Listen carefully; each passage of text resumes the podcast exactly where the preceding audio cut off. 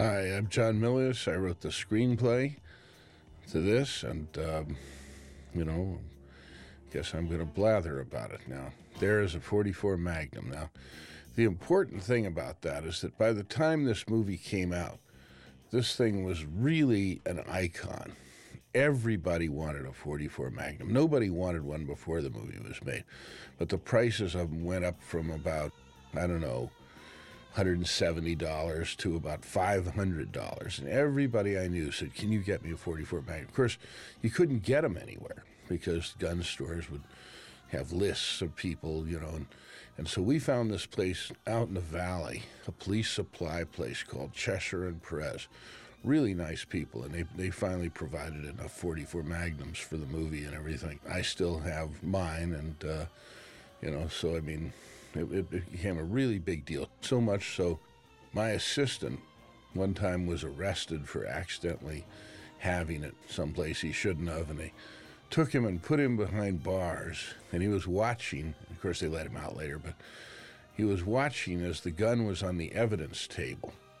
And seven or eight cops walked by and looked at the gun and said, This is a 44 Magnum, the most powerful handgun in the world. And they did the whole speech. And of course, they ended each one with, you know, do you feel lucky today? Well, do you, punk? and I mean, it became a real part of the, the vernacular. I mean, it was it was just a, you know, a part of the culture.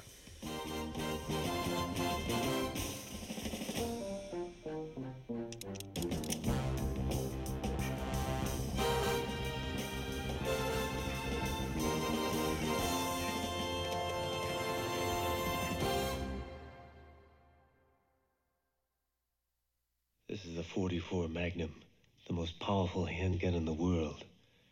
And it could blow your head clean off. Do you feel lucky? Now, the whole thing that's sort of different about this this whole um, idea of having a sequel was that this movie is not supposed to be just more of the same, more Dirty Harry shooting different kinds of criminals and saying interesting lines and stuff. The idea of this movie was that it is kind of the flip side of the coin of the first one. And that was what sort of intrigued me the idea of doing, saying, okay, you have the argument that the law really doesn't protect you, that, that we know what is right and wrong, we know what natural law is, and we want somebody we need a dirty Harry to go out and get the bad guys, and that he's really a hunter who protects the tribe and all this kind of thing. And I've taken that theme in here and kind of gone further. I said, what happens when you take vigilantism too far? What happens when when people start to abuse the power of the vigilante and they say, we are going to clean up society, but we know what is best for society. And so there's a curious line. And, and the idea that that line is difficult and fuzzy. I mean, because these guys, these gangsters here, they deserve what they get. There's no doubt. I mean, they're they're they you know they should end up the way they do. But it opens up all kinds of problems I think. Fuck the courts. That's what I think. They've already wasted too goddamn much time worrying about the rights of killers on the street. Enrique, you're a killer.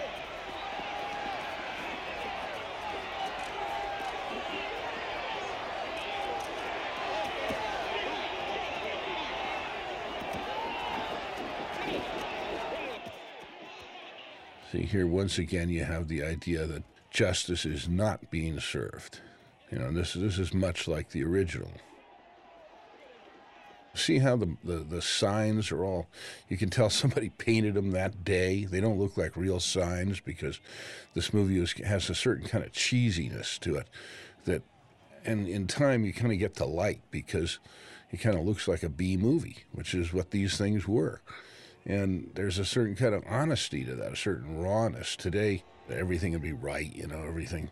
And, you know, this thing was, you know, made as Clint's movies were, quickly and, and uh, cheaply.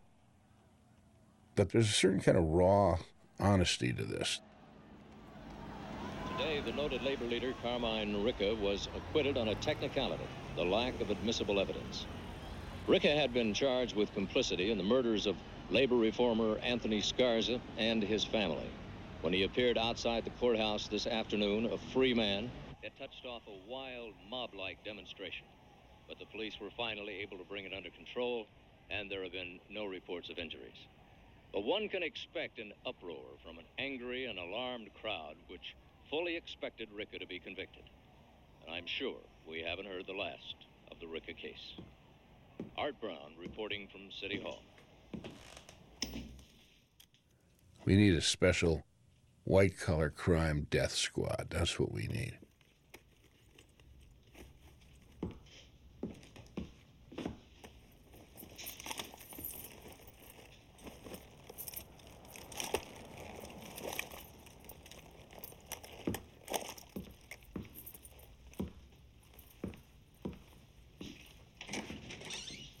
Now, don't you wish this was really happening with some of these CEOs? You know, that some of these guys, you know, like Skilling and people like that, they, you know, there, there should be a, a bunch of people who go around and, you know, do the Lord's work like this.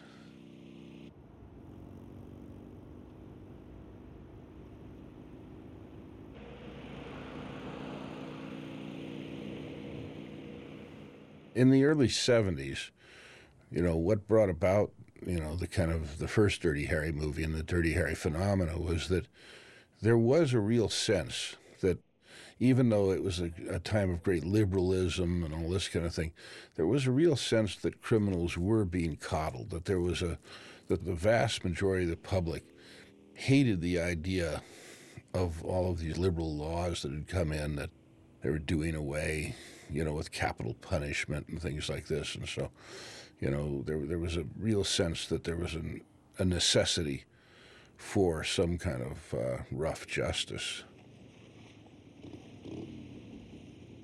I remember when this movie came out, some friend of mine went to see it. People were cheering at these scenes, and he says, "Well, you've created the Fourth Reich," you know. I like the efficiency of this, you know, especially asking for his license.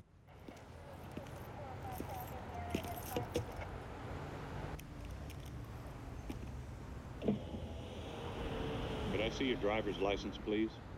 You know who that is sitting back there? I'll still have to see your driver's license, please. I'll have to find it. You know why you're being stopped? Yes, we know, officer. And you're making a big mistake. You crossed the double line back there. Double line? Take it easy. Whatever you say, officer. I just happened to find it, sir. He crossed the double line. Yes, he has crossed the line. That's right, simple, Simon. Check. See if it's stolen. I want this bastard busted out of his job. Oh, we'll take care of this guy. Mm-hmm. You fellas, just take it easy, huh? I think I remember in the script that I wanted him to go fumble for his license so that his hands would be occupied. This car registered to you? To him. I'll have to see the registration. Come on, give me that license.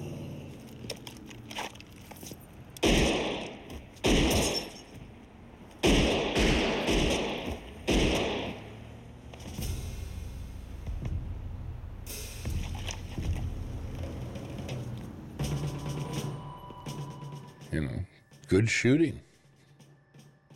Six shots, four guys. None of these, you know, high capacity automatics like today.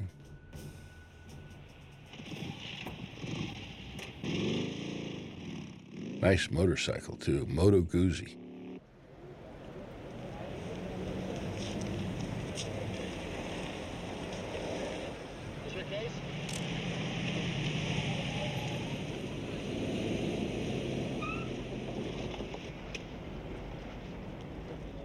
Now, see that car that he got out of? I think that Clint still owns that car because for years, the cars that were in this movie were parked outside. My office was near his, and um, he sort of occupied the parking lot.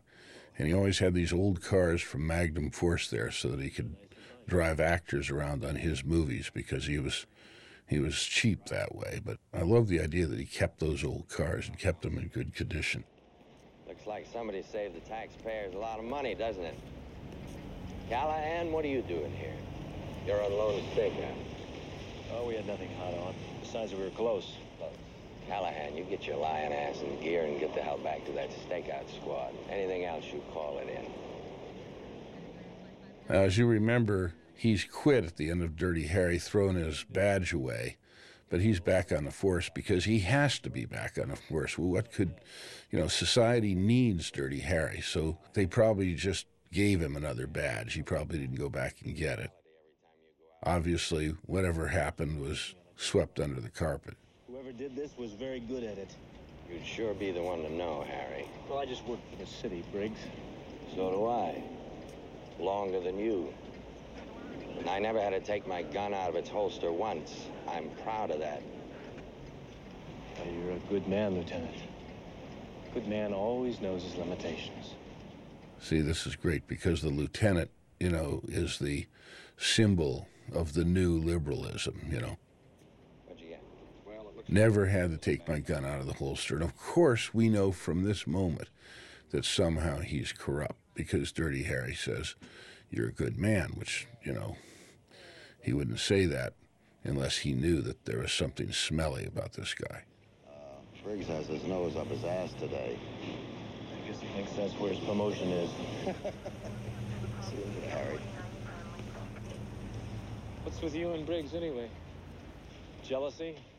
Yeah, Dirty Harry always uh, is alone, so he usually he usually loses partners along the way. What the hell's that about? Oh, they're probably giving odds on how long you'll stay alive, being my partner. Are you kidding? Nope.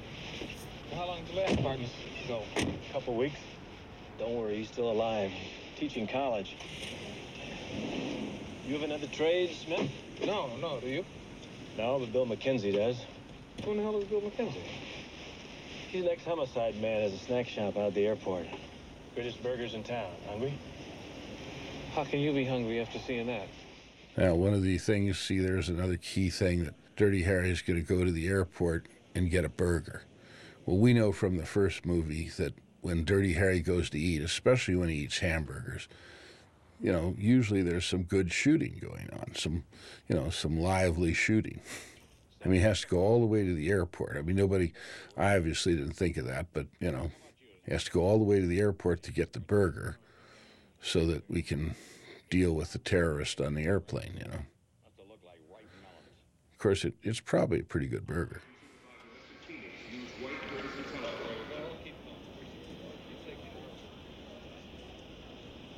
I'll never forget the Floyd case. Got it with an axe during the rush hour. How about some cream pie? Operation Supervisor I don't think so. Phoenix used white courtesy telephone. Must be trouble. That's the airport code name for trouble. And he's going, Oh no, not again. I never get done. I'll have to shoot one handed.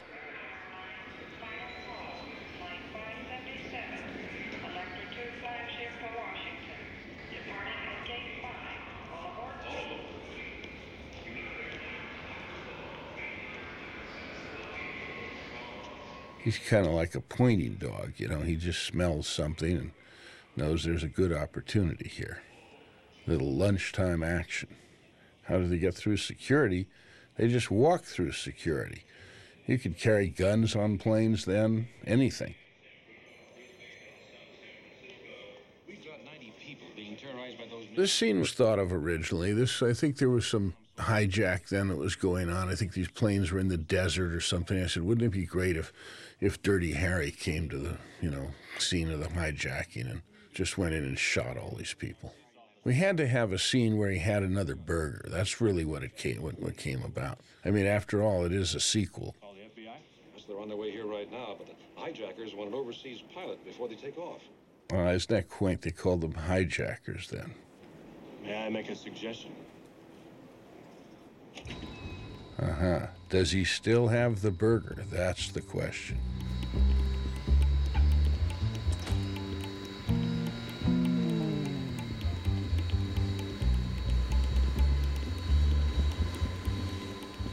Nope, finished it.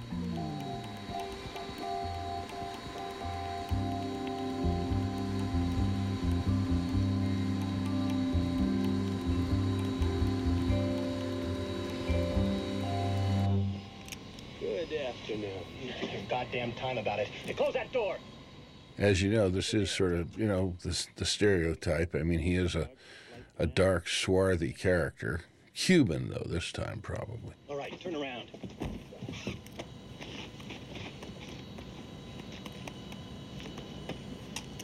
Stay there.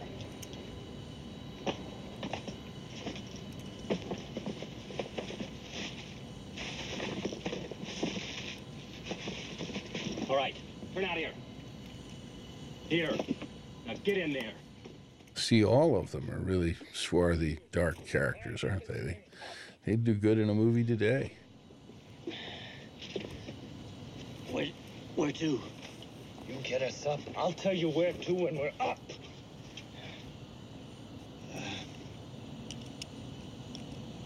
You want to put us in takeoff position? The reason Dirty Harry is always, you know, uh, seems polite and everything, and is because Dirty Harry is basically very professional. That's what he is. More than cool, more than anything else. It's a job of work to him, and he just, you know, uh, he's set. He's single-minded about what he does. He really doesn't waste a lot of time posturing about anything. You know, he just does what he does. He has his own reasons, you know, and he's made up his mind. And there's, uh, you know, he's he's going to try and do what he does. He's not.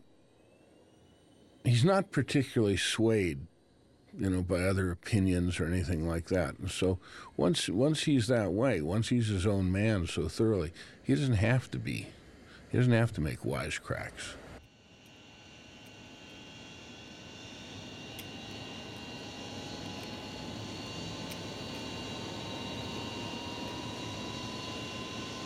Move it! I'll take it.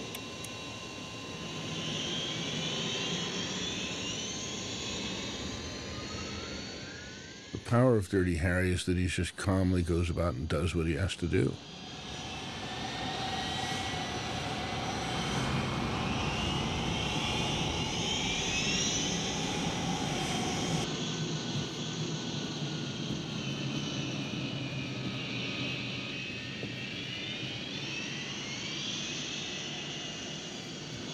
That's right, Lieutenant. We were lucky enough to have one of your men here. He's on board now, an Inspector Callahan. Callahan? Oh my God. Look at they're about ready to take off.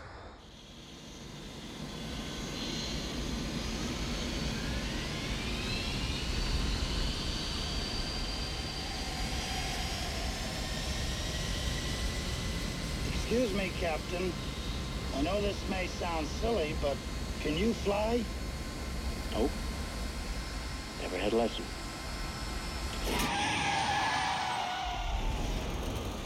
Harry's never hysterical. Everybody else is hysterical.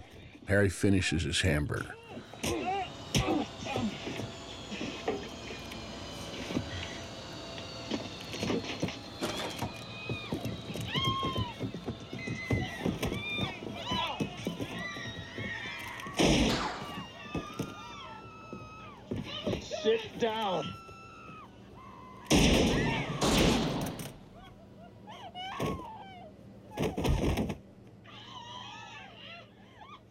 Now, what's interesting about that is he shot that guy with the other guy's gun.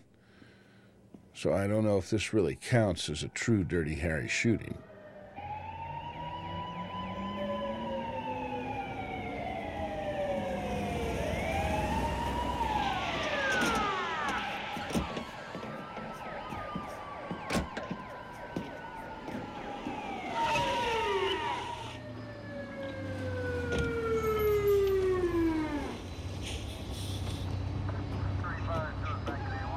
What are you doing here, Lieutenant?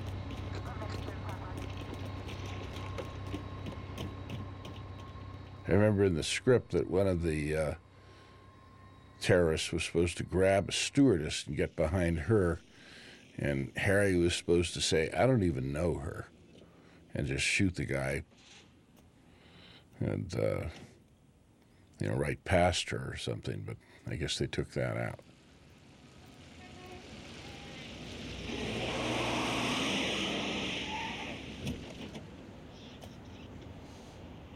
Harry, you crazy son of a bitch. I could have killed you. Yeah, I noticed that, Charlie. What the hell are you doing? Oh, see you in a coon's age. Oh, well, I've been meaning to drop by, but uh, I've been kind of busy. Yeah, well, uh, I ain't living with Carol anymore. Sorry to hear that. Yeah, yeah. It's my uh, third time at bat. Where's the time go? I'm afraid of time. I know you 10 years already, ever since I first come out here. You realize that? You don't look older to me. Do I look older to you? And Harry obviously has a great deal of sympathy. You should put in for some desk work, Charlie. You don't need the streets anymore. Ah, we should have put our 20 in the Marines. These days, a cop kills a hoodlum on the street, he might as well just dump the body someplace.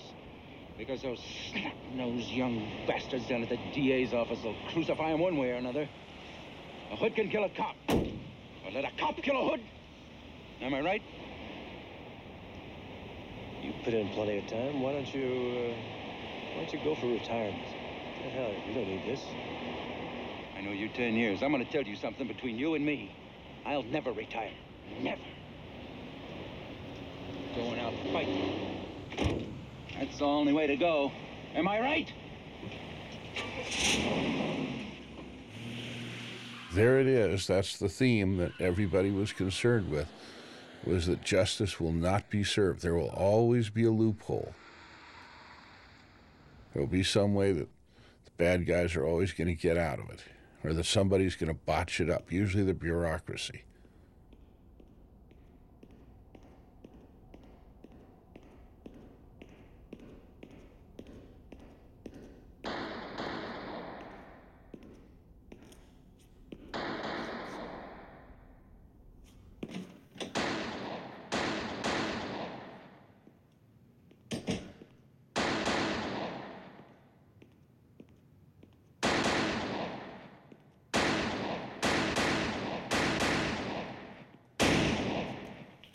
You boys rookies? Yes, sir. Traffic. I'm John Davis. This is Phil Sweet. That's Red Astrachan. Mike Grimes. You're Inspector Harry Callahan, aren't you? That's right. What are you doing here at this hour? Don't you have regular times for this? Well, you shouldn't be on the street these days if you can't shoot well. Killers don't make allowances. You're in big trouble. Can't fault you there. It's kind of interesting that when he encounters these these characters, because you would think immediately that he would have, you know, he would be on their side, that they would be, uh, they would have recruited, they would have gone to him. Time I get this place alone. We'll leave if you'd like the range to yourself. No, that's all right. What kind of a load you using at 44? It's a light special. This size gun, it gives me better control, less recoil. A 357 Magnum with wad cutters. Well, now it's really not supposed to be a light special. It's just supposed to be a little lighter 44 Magnum load. But, you know, sometimes they get things wrong.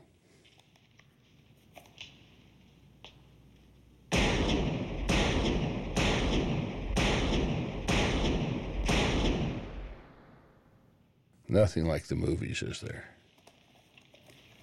It's not bad. Care to try? Oh, no, sir. No, I don't think so. Come on. Oh, Go ahead. go on, sweet. I'm farsighted. Well, the way the Dirty Harry gun, the 44, came about was that the 44 Magnum, particularly the Model 29 Smith & Wesson, was, uh, you know, one of the best guns they'd ever made. They were better steel and a lot of extra attention to finishing and stuff like that. And being a gun enthusiast, of course, I had to have one. I remember I read a series of articles about them that uh, Jeff Cooper, who became a great gun guru, had written. And so I had my own 44 Magnum, which was a four inch model, you know, so naturally when these, you know, when the original movie was made, he had to have a 44 Magnum. And it was supposed to be a four inch, but they found only, you know, it was very difficult to find them, and they found the six and a half inch. Now, six and a half inch is obviously very difficult to carry, other than by Clint Eastwood, you know, who's tall enough that he can actually wear a concealed 44 Magnum. But it'd be pretty hard for anybody to carry one concealed, so most of the time he doesn't have it on. But when there's a scene where he has to take it out, he just reaches in and there's a cut and he pulls out the Model 29. But the Model 29 was really a special gun, very accurate. It was really developed for hunting, not necessarily a law enforcement gun because it was hard to shoot very fast with it. But if you, you know, took your time, you could you could get quite good at it.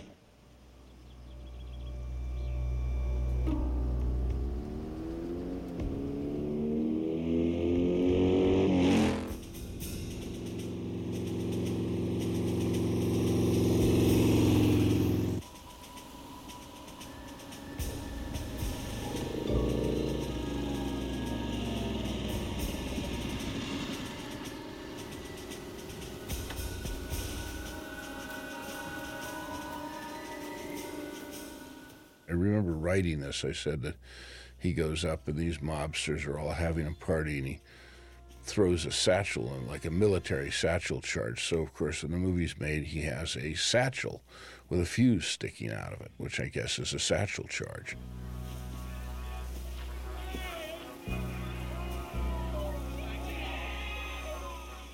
Be sort of hard for him to get that close, but it's it's a good idea. Oh, there's the satchel.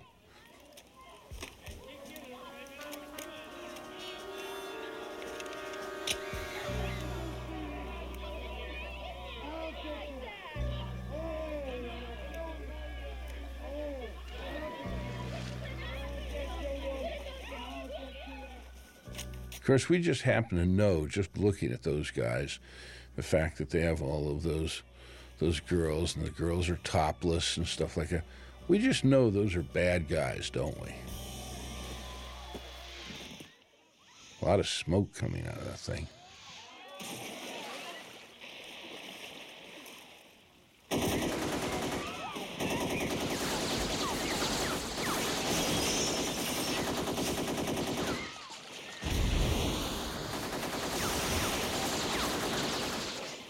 Now, the whole idea was that the satchel charge, if it was a real satchel charge, would have just blown that pool sky high. I mean, the concussion in the water would have killed everyone in the pool.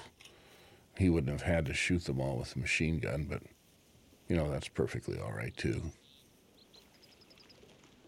Even though we don't know who they are, we, you know, we know that if they're if they're up there cavorting around like that and looking sort of, you know, Italian American or whatever, looking like Goombas, then they must be bad guys, you know. They're they're living too well to be honest citizens.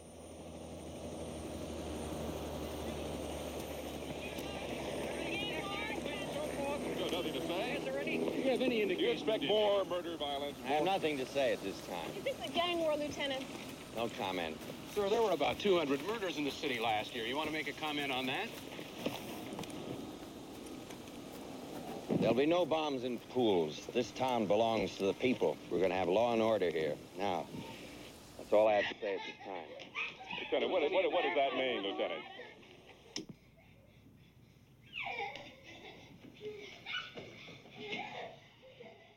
Now, this scene was put in later because Dirty Harry is never, never supposed to really, you know, be around people or kids or things like that because Dirty Harry is really supposed to be alone. But Clint felt that, you know, there he should have some interaction, especially, you know, with, with several girls here because women had written and they said, we want to we want to see a scene where women come on to Dirty Harry.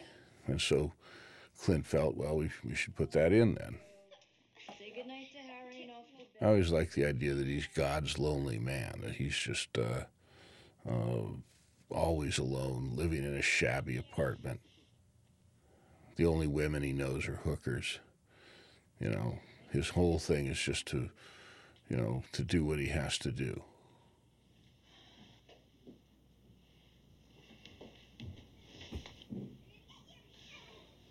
Sometimes they're too much for me. But then I can't afford a woman coming in anymore. I think you've managed quite well. Well, I just laugh all day long. I'm glad you called. Tell me, uh, have you seen Charlie? Yes, I saw him last night. He wanted to see the kids, and then he started playing a little Russian roulette with his revolver. What happened? Well, what could I do? I went next door. We finally got him to stop. So, what do you tell your children when they ask why their father tried to shoot himself? See, this is the first time I think in a movie that you saw this, where you saw that cops were really under terrible pressure and were trying, you know, marriages are coming apart and they're killing themselves and stuff like that. It became kind of a cliche thing after this that there were many, many movies. Matter of fact, every cop was was always, you know, in in some desperate situation, and of course you you come to the Lethal Weapon series where the you know the first thing that Mel Gibson is doing is trying to shoot himself. Do you know that he was living in North Beach with some nude dancer?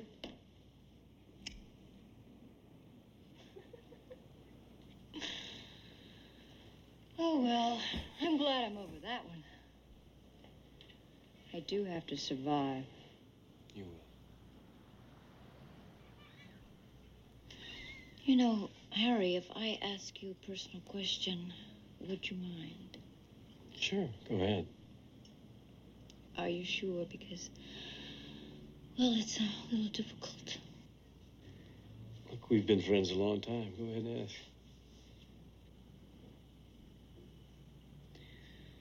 Well, I'm just wondering why you've never made a pass at me.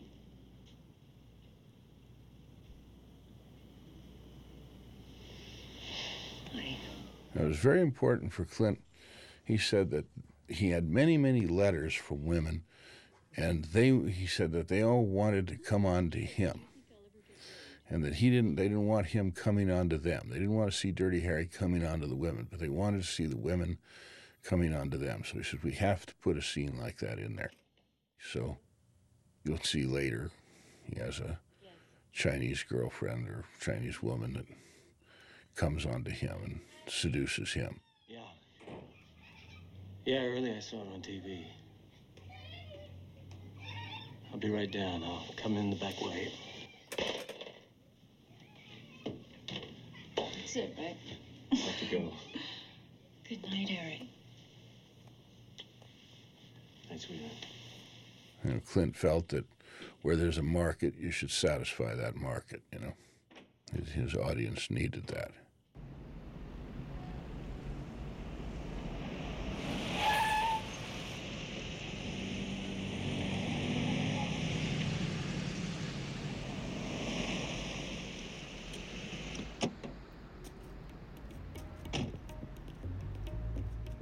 The stakeout. Oh, this is great.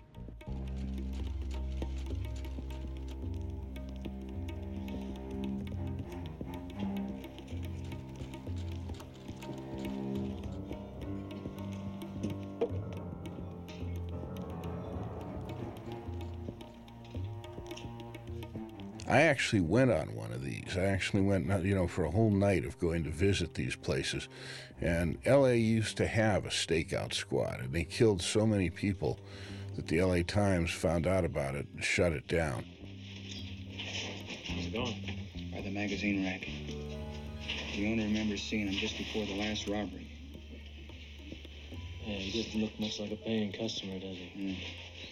But this was really done. They went to these places and they built special walls with uh, two-way mirrors, and these, uh, you know, liquor stores or restaurants or whatever that had been robbed repeatedly.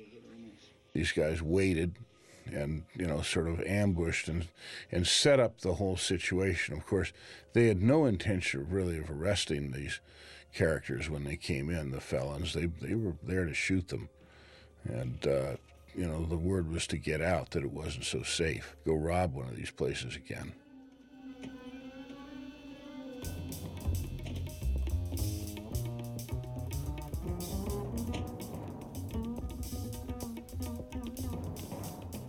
Look how innocent the bad guys look.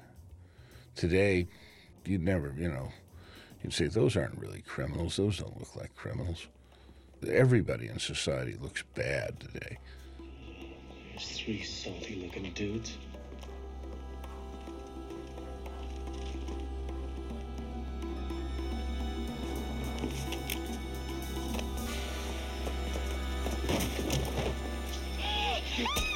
Freezing her.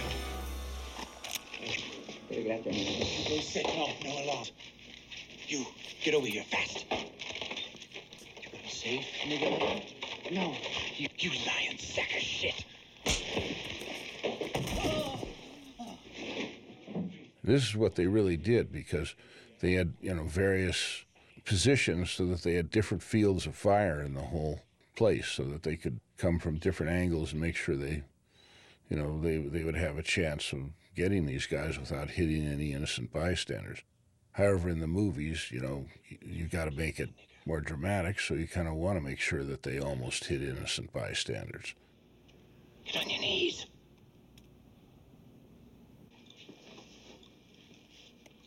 Better get out there now. Not yet. Get on your knees.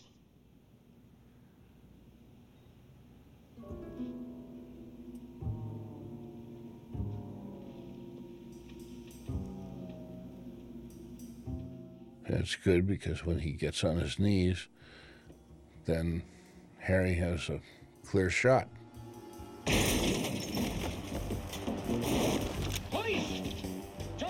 Now, they would have never said freeze, drop it. They'd have said freeze, drop it after they fired.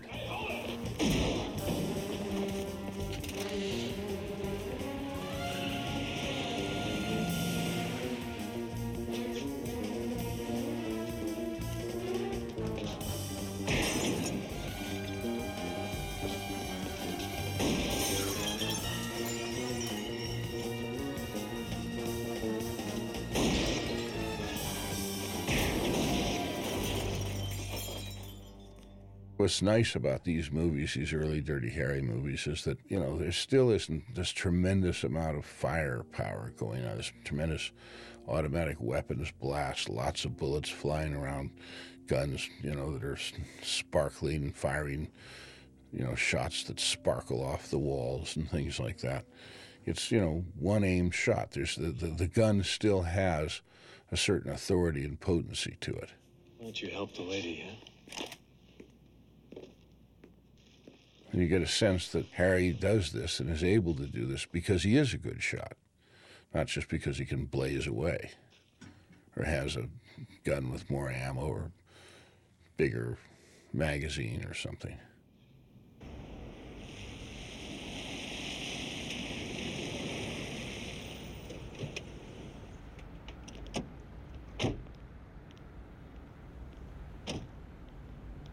You handled yourself real well tonight. You work close, man. Do you work close?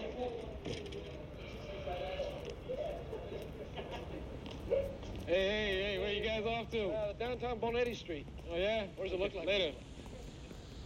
You know those guys? Yeah, they came to the academy after me. They stick together like flypaper, you know? Everybody thought they were queer for each other. Tell you something. If the rest of you could shoot like them, I wouldn't care if the whole damn department was queer.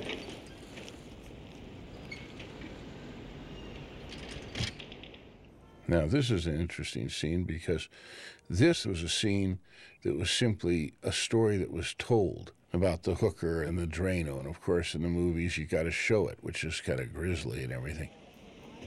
Excuse me, it's very important. What do you think you're doing?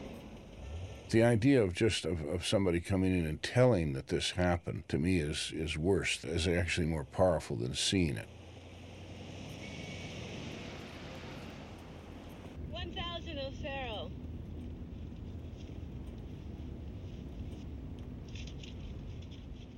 When I wrote it, it was never supposed to be seen. It was always supposed to be just told.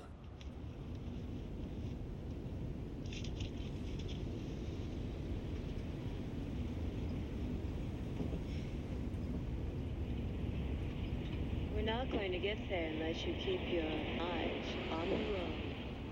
Right on. 10,000 O'Farrell. Somehow seeing it takes away from the, the whole thing.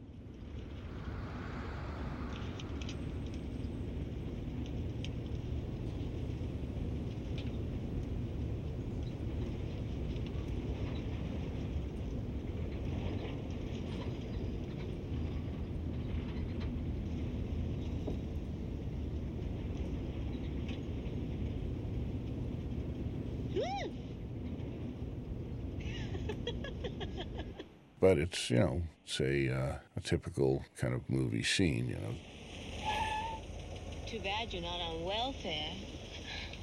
I'd give you a freebie.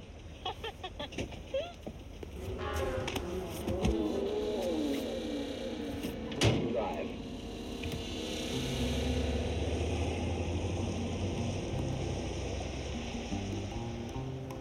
Sidney, I was just on my way to see you.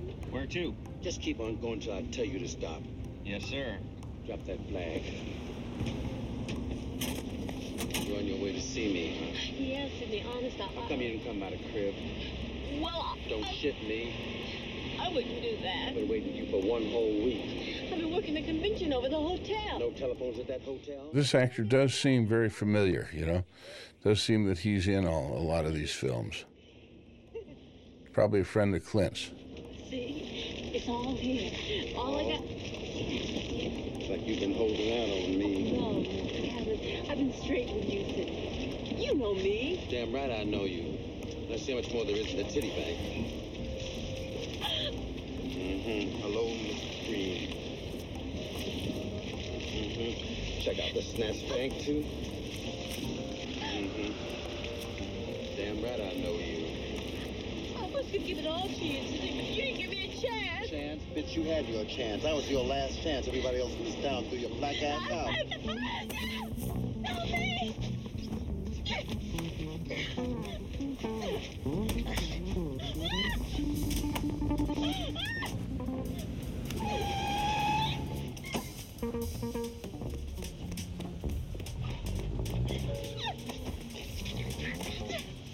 now he just happened to be carrying a can of drano with him it is pretty grisly though. Can't believe i thought of it.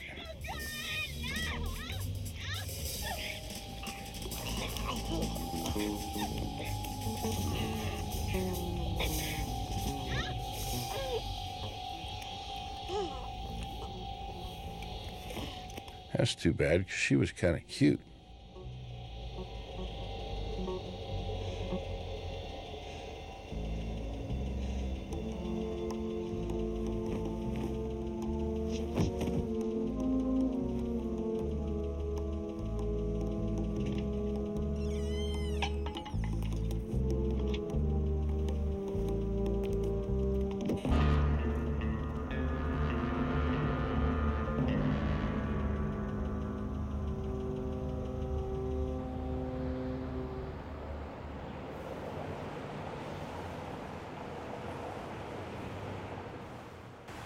this is good because I always like the idea that these that he gets his comeuppance that the the cops always overkill. They always, you know, make sure that they have enough for the. As I recall, they were supposed to drive up next to him with a BAR. Well, a BAR is a Browning automatic rifle, very very powerful. Look at that card. Boy, that's something, man. That card be probably worth a lot of money today.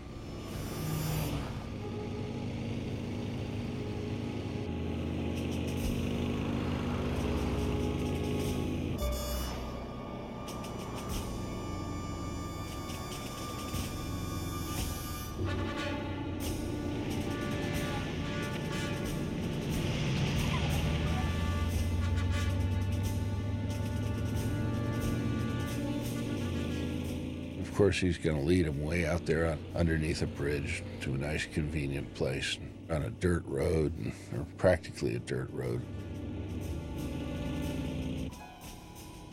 In the hills like that.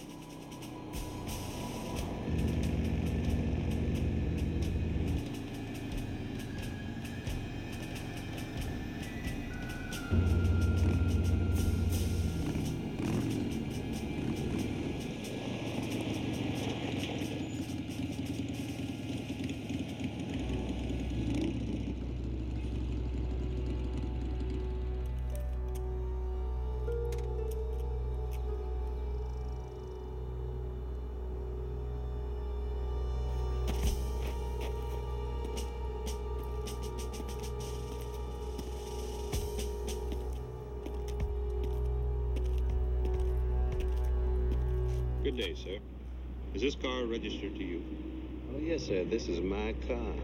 I like the fact that they're very polite. You know who I am? I'll still have to see your license and registration, sir. I believe you were speeding coming across the bridge. That's, that's good. He had his hands occupied.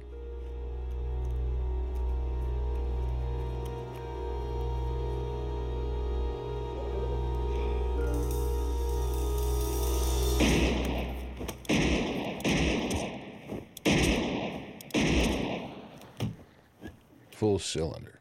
Well, he deserved that. See, so far you haven't got a lot to quarrel with these guys about.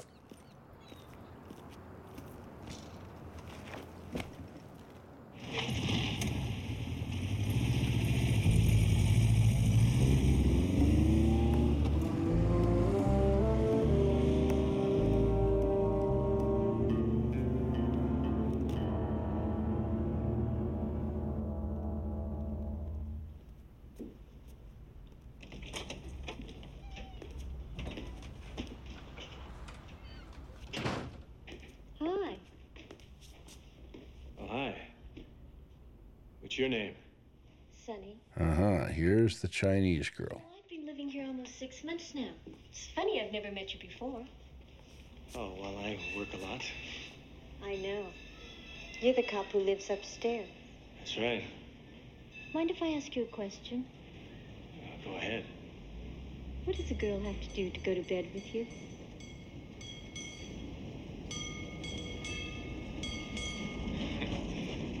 Try knocking on the door? I love the idea that Clint got all these letters, you know, that said we needed a woman to seduce Harry. And so he said, we just have to put this in, you know. No explanation, no nothing. That just, you know, she comes up, doesn't matter, won't, won't slow the story down any.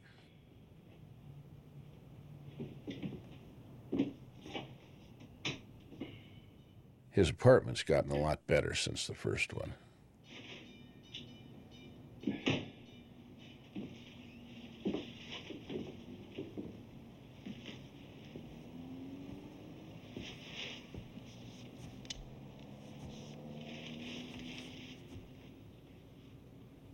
That's supposed to be his his wife who was killed in a car crash.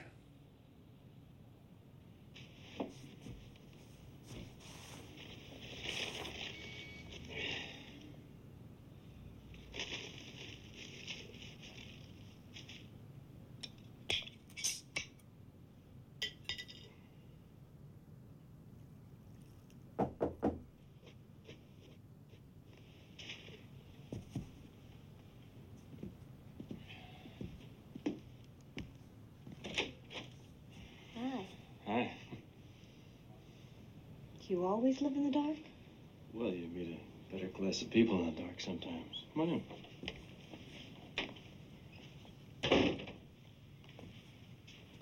Sit down. We did conceive of a sequel where Harry's retired and living up in uh, either in Washington or in the northern woods of Maine or something. And he's retired and he's teaching law enforcement at a junior college. But I'm not going to tell you what happened. Hell for, Briggs. I'm not on homicide anymore. I'm a stakeout man now, remember? Not anymore, Callahan. You and your partner are back on homicide. It's a little dramatic, isn't it, Briggs? Not your usual style. It's meant to be, Callahan. Look, this thing might be bigger than even we think it is. Hijacking and gambling. Trucking. Narcotics and prostitution. This is the cream in the bottle, Callahan. Someone's trying to put the courts out of business. So far, you've said nothing wrong. This one just came in an hour ago.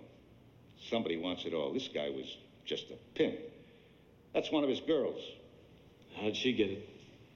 Well, sometime before he got hit, he poured a can of drain cleaner down her throat. See, they couldn't say Drano. That shows a certain sense of style. You're all hard, Callahan. Look, am I going to have to have him leaning over my shoulder? Look, you work with Briggs on this, Callahan. But if you ever lean out of line, so help me, I'll flop you lower than whale shit. Speaking of whale shit, what have you turned up, Briggs? Harry always has a relationship with the captains that the captains are always trying to get rid of him. At best, they just tolerate him because the captains are forces of civilized law and order. In these cases, there's always an officer right on top of the crime, but nobody's ever seen a thing. Who was the officer on this one? A patrolman, uh, Sweet, wasn't it, Briggs? And they always represent the liberal, bureaucratic morass that we all live in and that they are the Gordian knot. And, and uh, Harry has to cut that knot all the time. Harry has to go through, has to, has to get you know to justice always by semi illegal means. Otherwise, he and Harry. The captain usually is always trying to to do something to thwart him, always trying to uh, keep him from exercising any justice. And the captain's usually trying to thwart justice itself Of course, this captain is, is even worse than that because he's corrupt.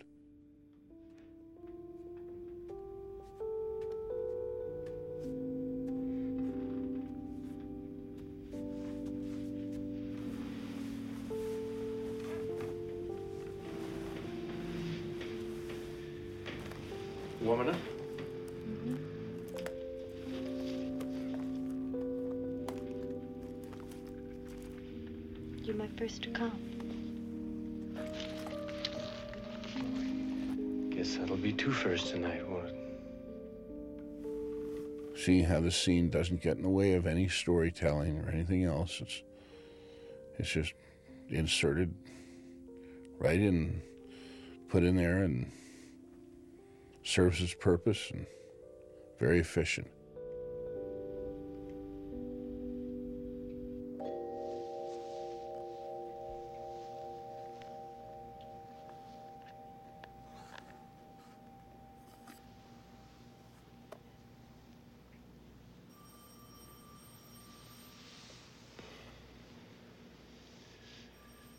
Others look like?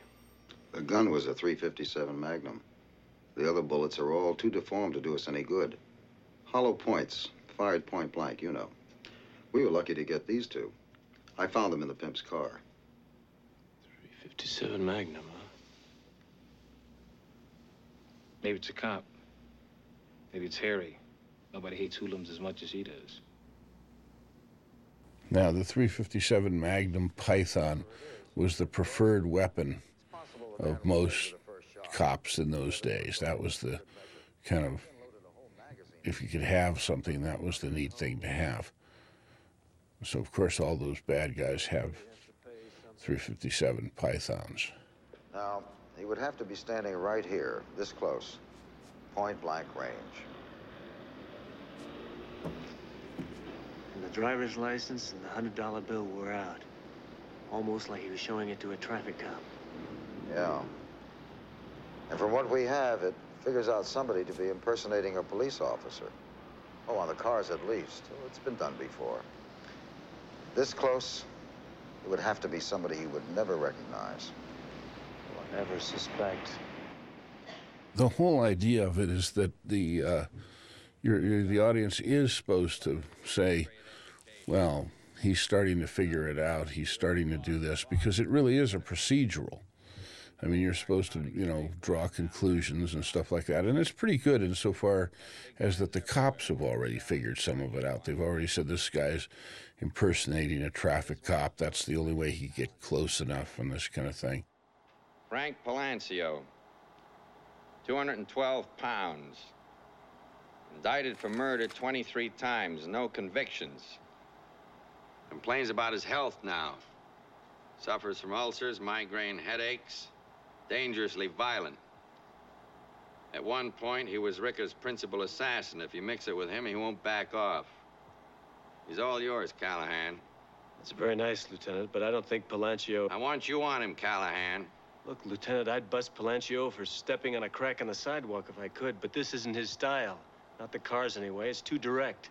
Callahan, you just keep your nose pressed against Palancio's ass until I get a warrant from the DA's office to bring him in. I want the first conviction on this animal. Conviction? He's liable to be your next victim. What are you asking for, Lieutenant? I'm not asking you to follow him, Inspector. For the last goddamn time, I'm telling you. Next. Nick Royale. It's nice that uh, Harry's already figured it out.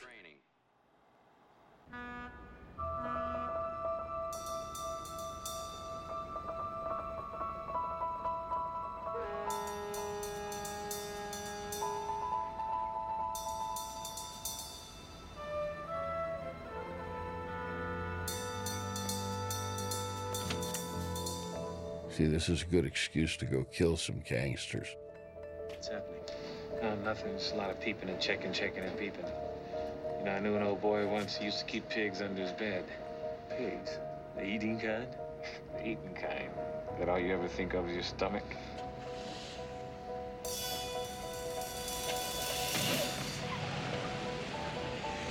Interesting. I think we better get going.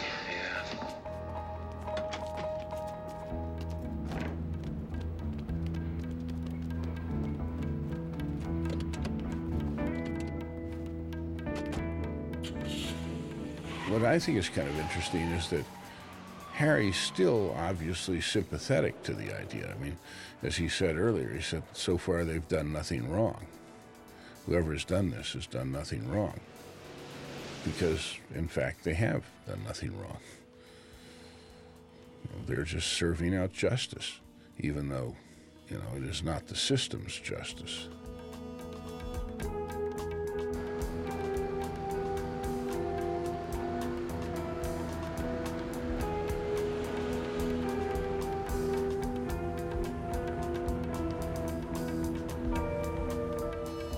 That's what this movie is about. Is about the the fact that you know the whole Dirty Harry idea is the questioning of modern justice. I mean, you know, otherwise, why do we have a, a vigilante?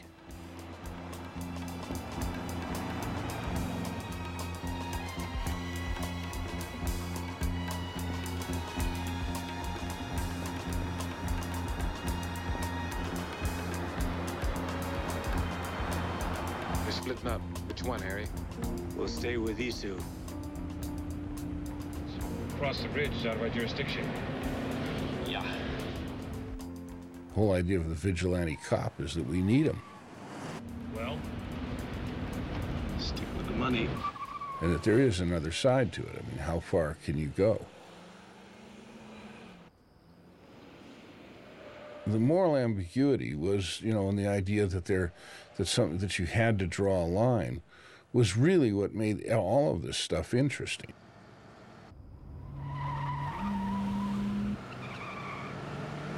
Pull over and stop.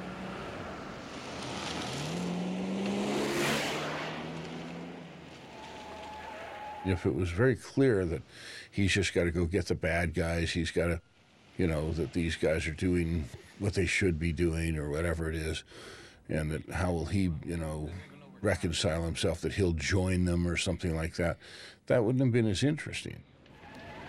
I hope he does panic. And I'll get him for 23 other murders. And if he doesn't, well, then I may be right about something that's been nagging at me. The idea was that there was that there was this this this kind of fuzzy line, this this you know shady line that, that where you know where where is it that you go bad? Where is it that this stuff actually you know kind of uh, starts to come apart? Hold a little faster. I'm on their side. Roll down your window. What? Roll down your window. Come on, I've never been wrong yet, have I? I don't know why the hell I'm doing this. Say, excuse me, excuse me, could you uh, help us out? What do you want?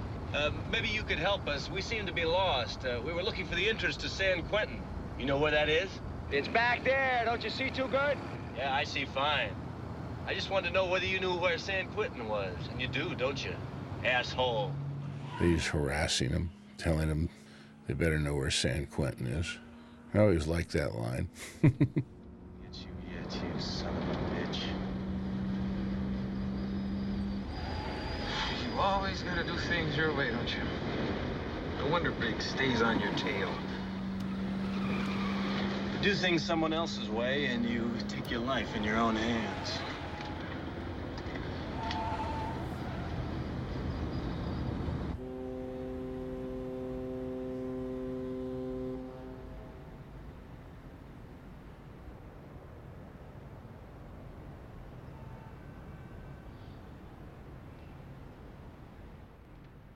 Son of a bitch, Guzman. He hasn't gone out for almost 24 hours now. It still holds up pretty good. All of the technique of the surveillance.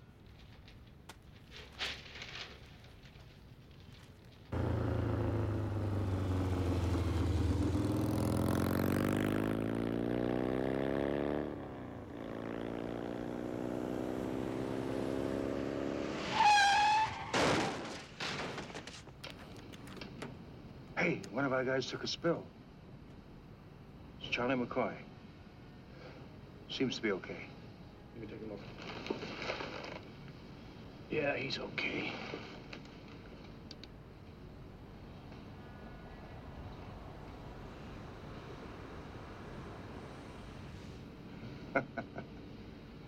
Ah, there he is. So all you've got to do is sit around all day today, Guzman. Things being set up like this are, you know, are, are pretty good techniques. They build a certain tension.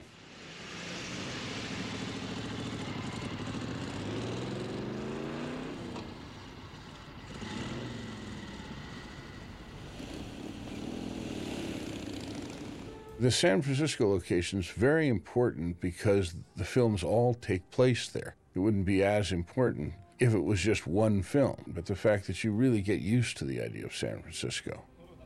This skunk is out of sight. Oh, you bitch. Oh. Don't spill that. That stuff's worth $900 an ounce. You better not spill it. Don't get so uptight. Nobody says don't to me. Understand? Nobody. Now, it seems that every time anybody has sex or anything to do with sex, they usually get killed. So, sex is kind of dangerous in Dirty Harry movies.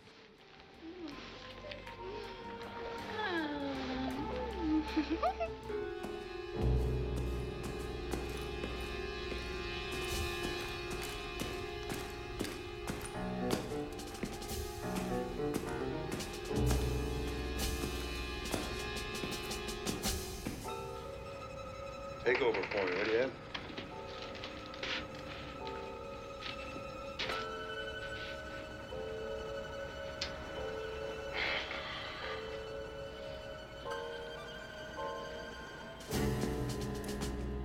works pretty well to have the the cops with their helmets on and their sunglasses, so they're kind of robotic. You can't see who they are. They're really they become more of a force that way. Damn, I wish something would happen. Take it easy. What stakeouts are all about. Wait.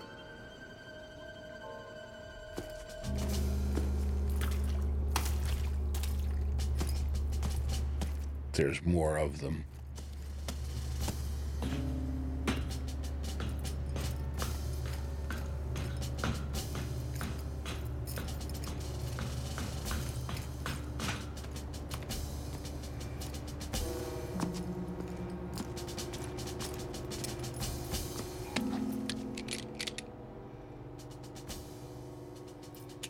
Here he is putting a silencer on there. It's always that's a that's a great movie convention, putting a silencer on a revolver. You know, first of all, the silencers always just snap right on the front of it. I don't know how they get them to stay on. But second of all, the silencer wouldn't work on a revolver because the blast would always come out of the cylinder. But we kind of accept it in movies. And how could we have movies without silenced revolvers? Oh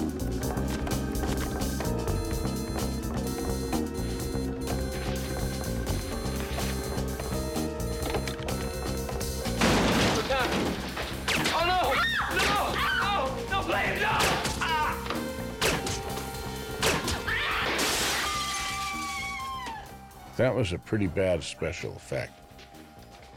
But the idea was good. Of course, like I said before, sex is really dangerous in Dirty Harry movies.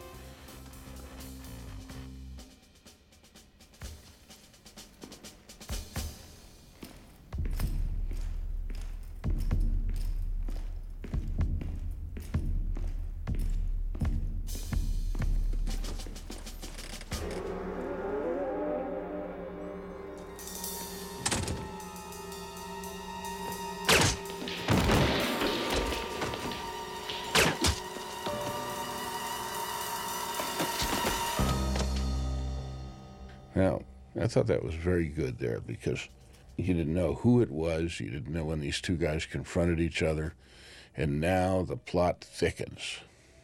Now you have the fact that they've crossed the line, that in doing this dirty work, they're going to inevitably do something that will, bring them into a place where they'll have to, you know, be stopped. And, and it's, you know, it does happen accidentally, but I mean, it's, it's a nice bit the way it worked out, that you didn't know who it was.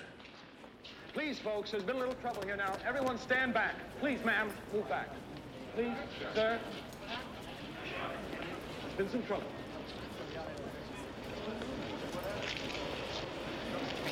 Everything seems to be all right, folks.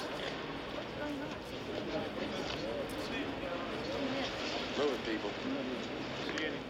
Please, sir, stand back. Yes, sir. Yes, sir. No, sir, we won't let anything out to the press. Yes, sir. You endangered an entire investigation by trying to push something, not to mention your own lives. You blew the whole Palancio stakeout. Instead of keeping him under surveillance, as I told you to, you had to harass him. Now, what the hell do you have to say about that? What do I tell Avery? What? I love the fact that Harry's already figured it out. You tell him it's not Palancio. You tell him it's a traffic cop. A cop? That's right. A traffic cop? Are you out of your mind? Do you expect me to believe that a traffic cop is killing off all the top criminals in the city? Huh? Who? It's Charlie McCoy. He's ready for the rubber gun squad. He even tried to kill himself.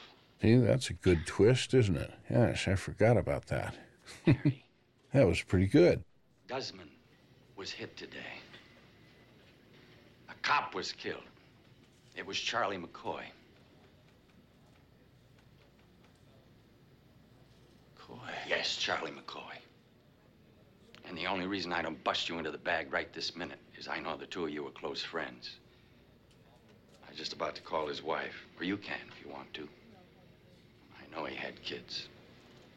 Yeah. Who reported it? Davis. Davis. What happened to the, the Giorgio stakeout team?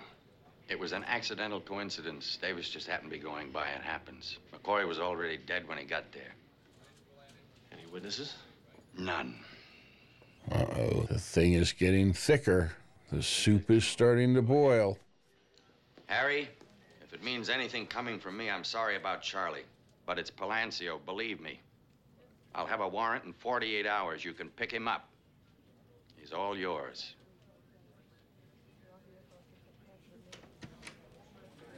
I knew Clint for a while, and then when I did the first one, when I worked on the first one, I got to know Clint pretty well. Clint was just one of the best people there is in Hollywood. I mean, he's down to earth, doesn't ever, um, you know, he's not pretentious. He's very businesslike about whatever he does.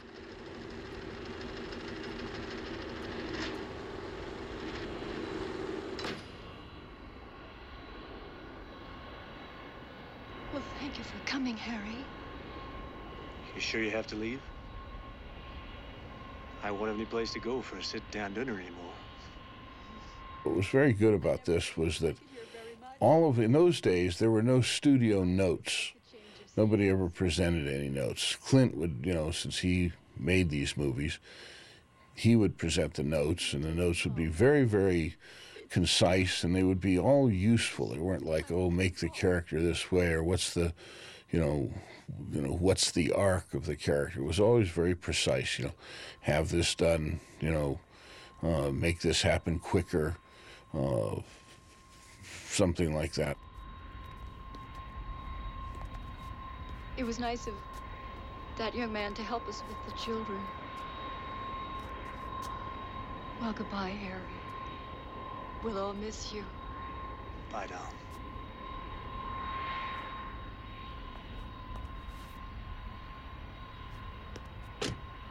Take him to the passenger terminal, please.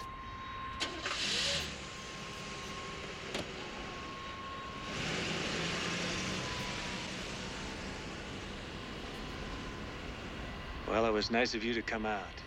You didn't have to do that. If I'd been there sooner, he might still be alive. He didn't deserve to get it that way. If there's anything I can do, I feel responsible somehow.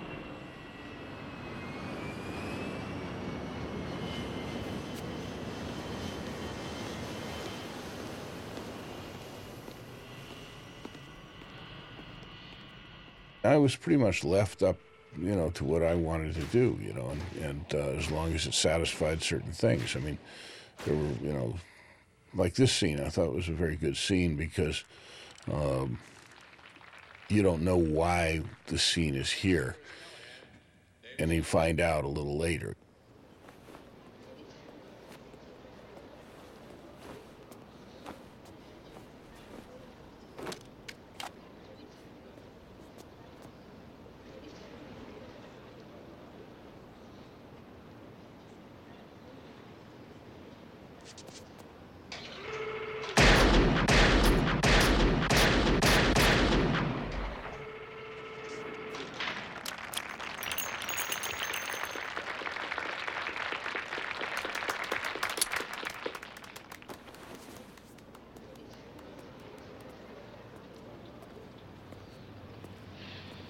You sure shot the pants off of everybody with that score, Harry. I've never seen you smoother. By the way, I, uh, I personally want to tell you how sorry I am about what happened to Charlie.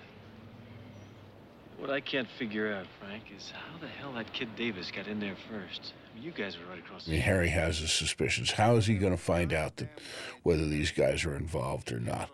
Well, you'll see from, in a few seconds how he does that. And the idea that he uh, is able to get the bullet and make the match, and then he knows who they are. And, you know, Clint liked that because it was very, very simple storytelling, very, very. There, there's no vagary in it. It's it's it's right there. It's what you see is what you get. Basically, this is a police procedural. There were a series of detective films in the 50s, and some of the film noir films had the, the police procedural thing where you where you actually the audience found out the way that you know a real cop would find out. I mean, by looking at the evidence, deducing evidence that there was no information that was kind of secretly withheld from you that you suddenly found or something. It was it, there was a certain logic to it. And the best police procedural, probably the best two that have ever been made, are the two Kurosawa films, Stray Dog and High and Low. The genre really comes from writing of the time, detective stories. You have your choice in the shoot-off. Bullseye or combat. Combat. Oh, I like this scene. Haven't seen this. Is this is a lot of fun to do. We got to go do this at the uh, LAPD, Hogan's Alley, and it was a lot of fun. Of course, once you go through it and you know where everything is, it isn't as much fun anymore.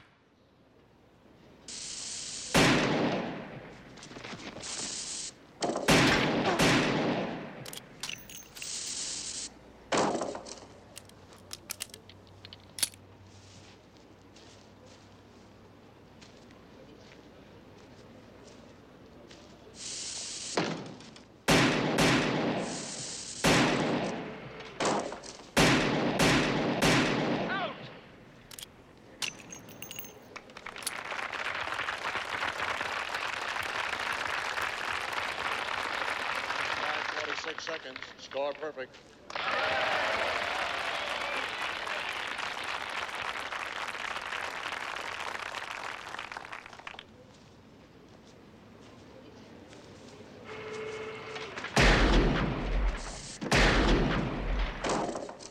See, that was a good guy.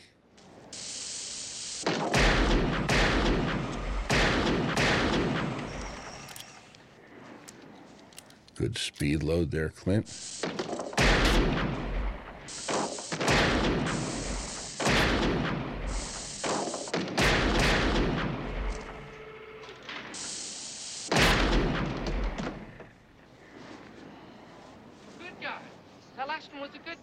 the idea that he shot a good guy because we know he wants to shoot a good guy.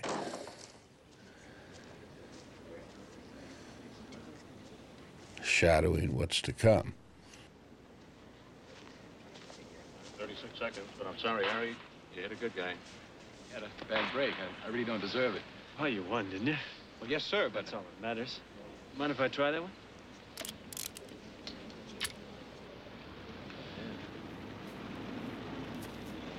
Chester, how about uh, six, huh?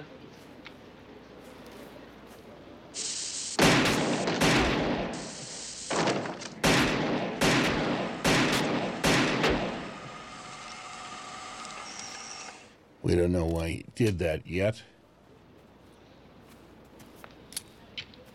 Not bad. I seem to have lost the last one. You, you get used to it. I can See how you would, Dad. I like this that he goes and finds it here, and we know that there's method to his madness.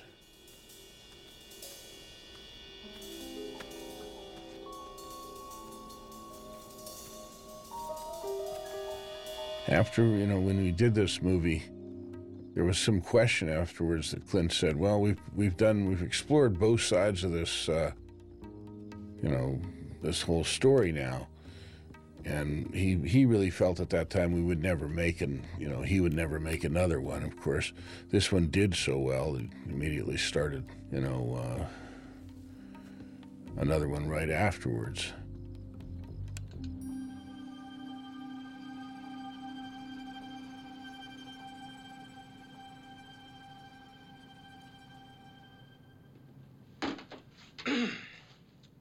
You said five minutes, and I've been waiting for half an hour. Did you ever get hungry? Uh, it just didn't seem like a half hour. Yeah, well, it has been. at the time i remember they said you know and of course my price went up so he said well i'm not going to use you on the next one because i don't have to you know these things don't have to really be that good but they do have to be cheap clint loved cheap I remember whenever there was an idea, you know, if I had an idea for Dirty Harry or something, he says, Well, tell me the whole thing, you know, I'll decide whatever. And I'd only tell him the beginning. And he said, Well, that's really good. Well, what happens then? And I'd say, Well, that's all you get for free. Now we'll catch those animals with their pants down. I was going to call you at home. We got our search warrants and multiple charges. We're going to make a citywide raid tomorrow morning. Palancio is yours. Just don't take him out head first, Harry. I think you'll find what I'm going to show you in ballistics very interesting. You'll find more leaves you can shake a stick at tomorrow morning.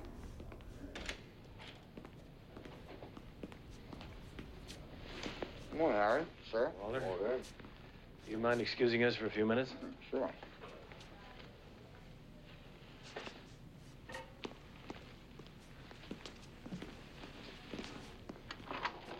There's only two. Wonder what happened to the others. Federal boys have them. Well,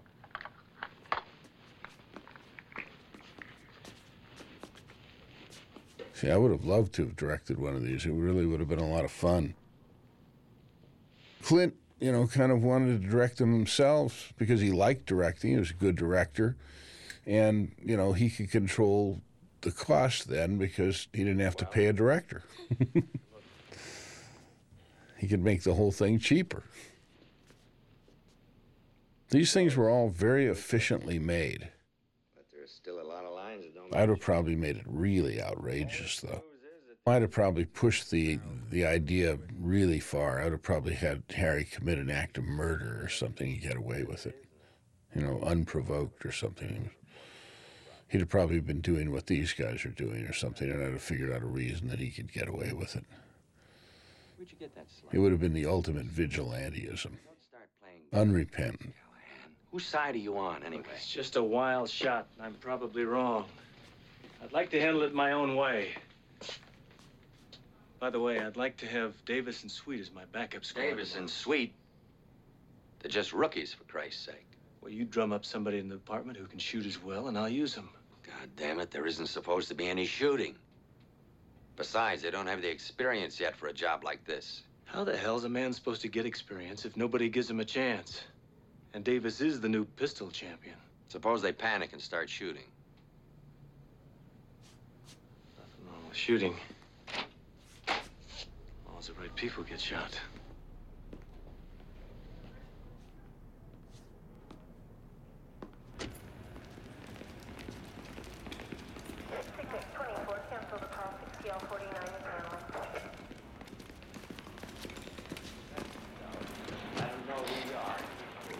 This film had a tremendous effect on uh, police films. Matter of fact, police films really don't resemble after this anything but these. I mean, there's always some cop on the edge, and the cop has to go beyond the law. I mean, and, and uh, the whole idea is that uh, the cop is, you know, pushing the whole thing. There's not kind of the idea that he's, you know, just going ahead being a good cop, know, tracking the guy down, like in, um, you know, movies previous to this, particularly the film noir stuff. People don't like him. Thanks. I needed that. After this, there's, you know, Boys ready? always, you know, the buddy syndrome where it's two cops and, and of course one of them's crazy, like in uh, Lethal Weapon, or two cops and one of them's a vampire, or two cops and one of them's a dog that talks or something, you know. But they're always on the edge, you know. They're always completely on the edge, ready to go nuts. The genre reaches its ultimate potential, I guess, in uh, Ben Stiller's Starsky and Hutch. You know, that that should have been. It wasn't as good as it as it could have been, but it was a good idea.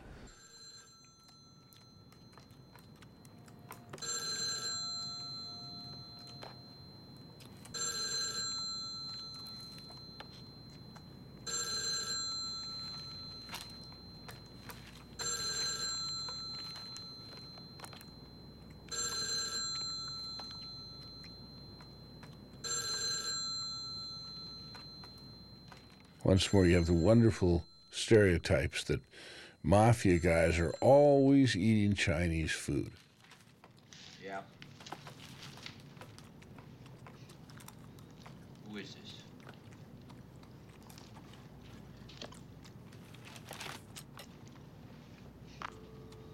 What was that, Dickie?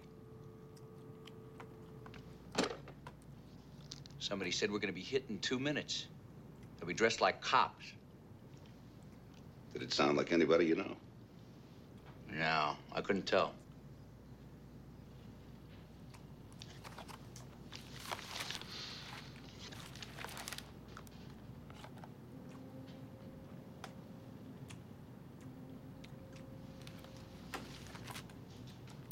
Hey, Chop. Get over the windows. See, now we find out there's a mole. So now, who could that be? If they are cops, this could be a setup.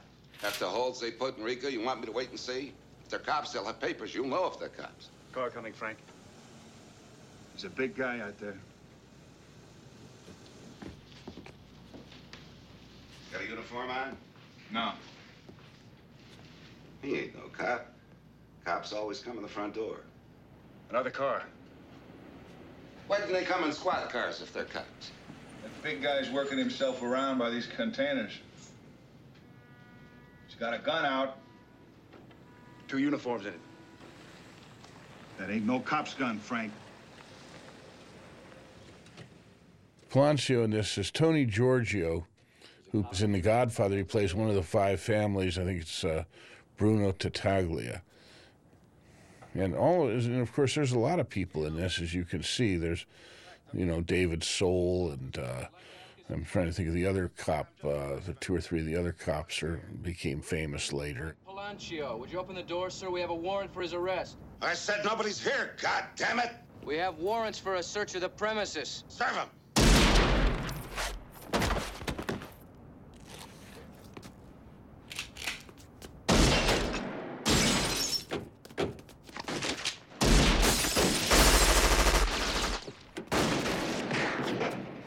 They got sweet, they got sweet. Send some help, quick!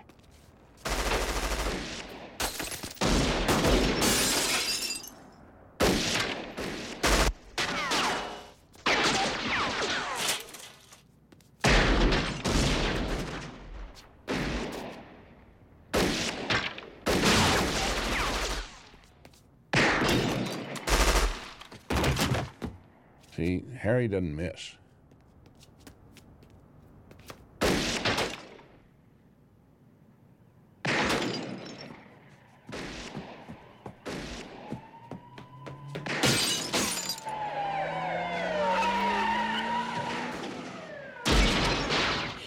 Actually, these gunfights in here are probably a lot more realistic than later gunfights. I don't remember them at the time as being that realistic, but they're, you know, there's not just this tremendous volume of shots fired.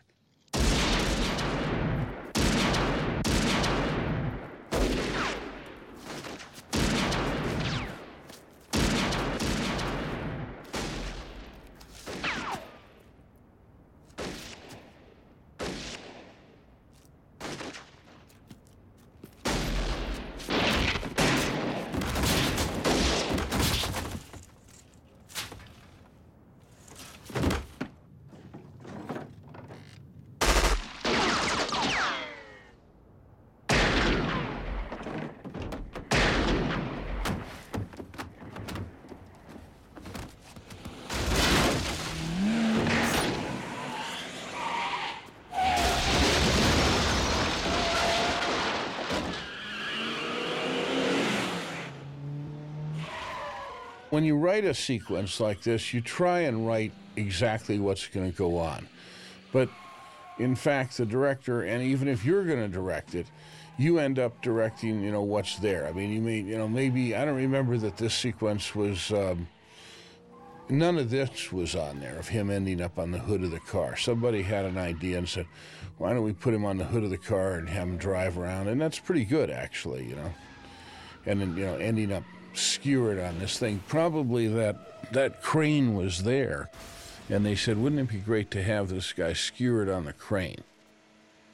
Now, Harry being flung off this, he'd he'd be pretty sore after this. But that's the uh, the whole idea of him being on the hood of the car. It's pretty good stunt, you know. I mean, that's difficult to do, and probably the stunt coordinator said this would be a you know good idea at the time.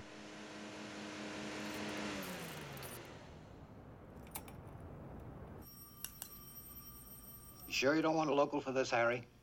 Takes about seven stitches. No thanks. Okay. It's your ass. But a lot of the stuff, you know, when you write it, you do write it so that there's a logic to it, you know, that the that the whole action sequence is laid out. Oh, the thing is that when you get there, you're going to find all kinds of stuff and you know, so the, the whole thing will go a certain way, but you don't know you know, where a lot of it's going to happen. I got those warrants for a search of the premises, Callahan, not for you to become judge, jury, and executioner. It was supposed to be a simple arrest. Well, arresting a killer like Palancio isn't always simple. People are guilty until proved. I mean, often when they're storyboarded and worked out very, very carefully, they're not as exciting, even though they, you know, they kind of look good. You've got all these fancy effects and everything else. There's, there's not a certain visceral quality to it that happens when you, you know, just do it when you're there. A full investigation is warranted here.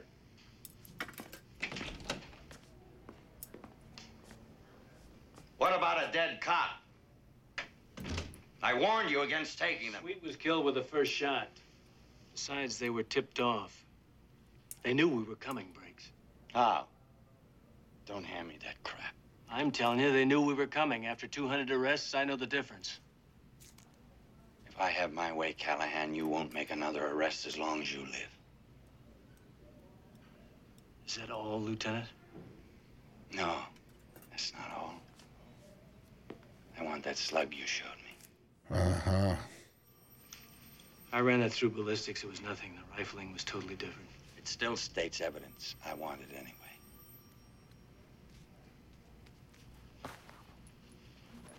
Eat it.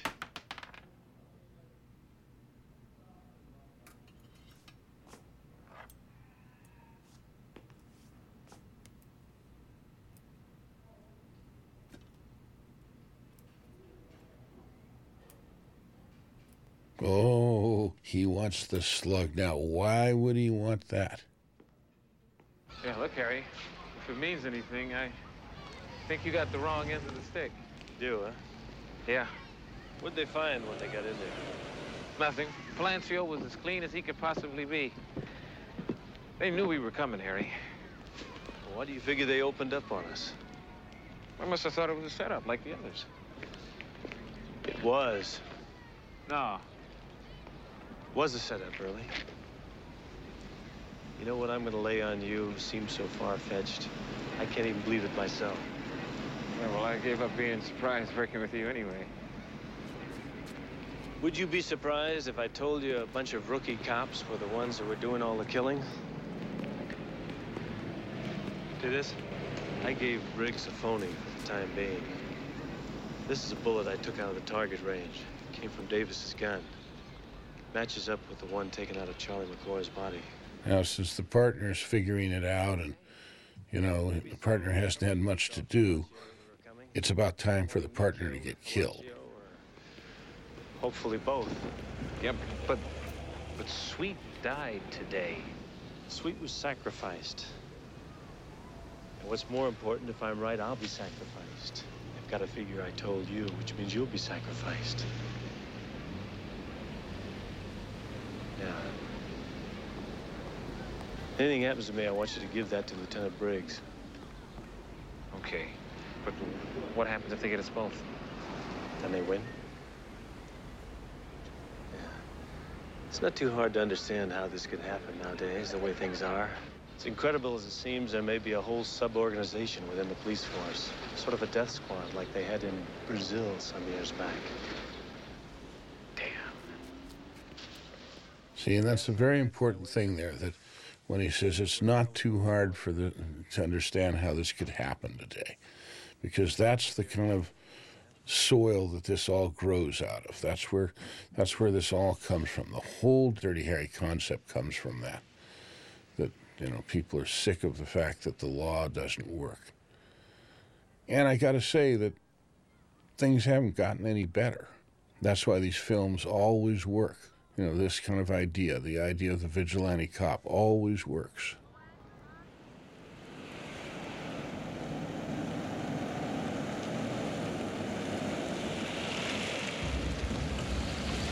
Hi. Hi. Jesus, what happened to you? No, nothing. Just a few stitches. I was going to the market. How about if I bring back a few beers? Good. I could use a beer right about now. I've got your keys, so I'll get your mail too. Dirty Harry can't have a long term girlfriend of any kind because Dirty Harry must be alone.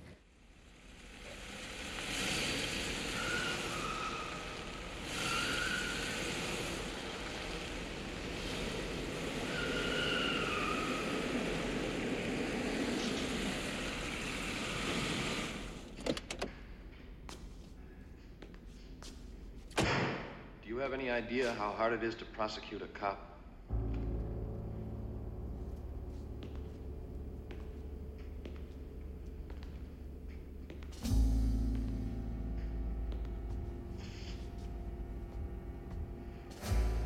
I like that. That's a good scene, seeing him like that. You heroes have killed a dozen people this week. What are you gonna do next week? They really look frightening. Kill a dozen more? Is that what you guys are all about? Being heroes? All our heroes are dead. We're the first generation that's learned to fight. We're simply ridding society of killers that would be caught and sentenced anyway if our courts worked properly. We began with the criminals that the people know so that our actions would be understood. It's not just a question of whether or not to use violence. There simply is no other way, Inspector. You, of all people, should understand that. Yes, you of all people, Harry, you should understand it. Either you're for us or you're against us. Having the line, you're with us or against us, uh, co opted doesn't really mean much because plenty of people have said that before I put it in here. Um, you know, it's it's it's important in here because saying you're with us or against us is is really you know sort of goes with the theme of the movie. You're, you're either you either understand that you know something's wrong, something has to be done about it. That's why we have vigilantes, or you don't, or you're just one of them. You're one of the problem. You're one of some you know you're you're part of the problem. But having these things you know taken out and used by politicians is kind of a kick. It's nice to see when lines you wrote get uh, get used and you know become part of the social fabric. I mean, I love the fact that when uh, whenever I see an air assault or anything, they usually play "Ride of the Valkyries." You know, I mean, I feel I made my contribution. now you notice they they don't shoot him because they really thought he was going to join them. They don't know really what to do. They're they're very disturbed by the fact that he didn't join them because he's their hero. I mean, they they can't just kill him. They can't just do that because uh, they don't understand. They, you know, they'll later decide to, you know, to kill him, to blow him up, that he has to be taken out. But they can't. They just cannot accept the idea that he didn't want to join them. They make good villains. See, if you're going to have a guy like Dirty Harry, played by Clint Eastwood, you've got to really have a formidable villain. Like in the first one, you have a wonderful actor, and in this one, these three guys, or these you know these guys in their you know Nazi outfits with their helmets and everything, they they do make a good a good force to oppose him.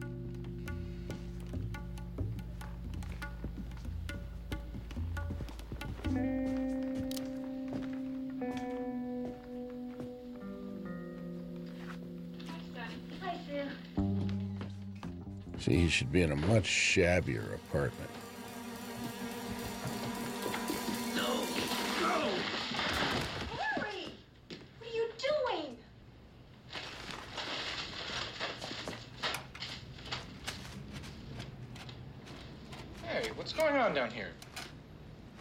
Mailbox apart. What does it look like? You people live here, don't you? Yeah. Well, what the hell are you doing to the mailbox? Did you lose your key? Why don't you mind your own goddamn business? Uh, that's my mailbox, too. Don't you get smart with me. Tampering with the mails is a federal offense. I'm calling the police. I am the police. What? Oh. The cop that lives upstairs?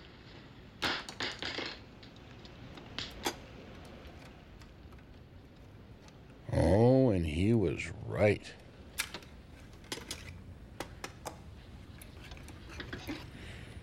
Hmm. Why do bombs always have clocks on them?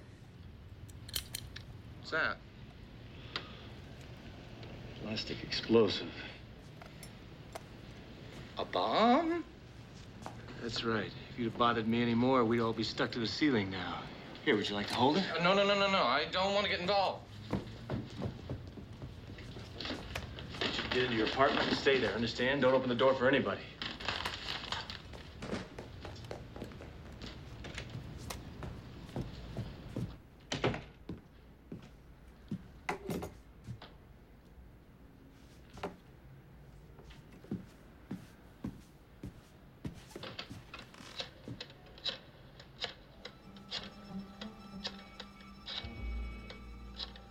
Of course, his partner is in jeopardy, and well, of course, we know what's going to happen.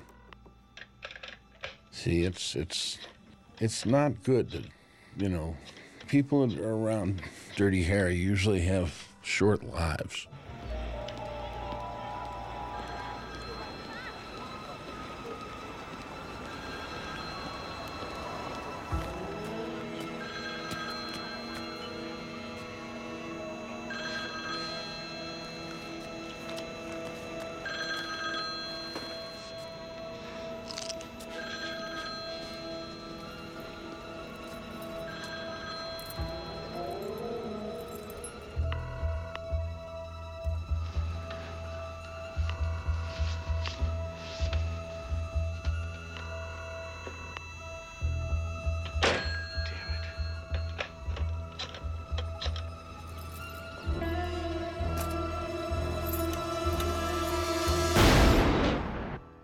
Like it now that the, the stakes are much higher. That, you know, the law is not going to protect Harry, and you know that these guys are really dangerous and can go anywhere and get anybody.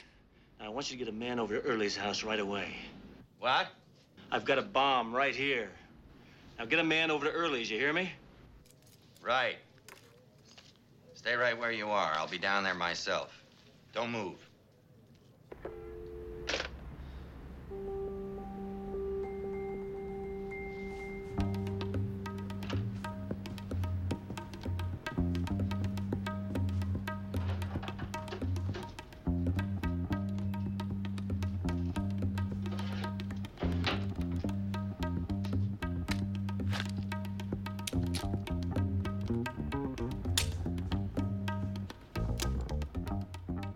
See, only Clint Eastwood could carry that gun around that way.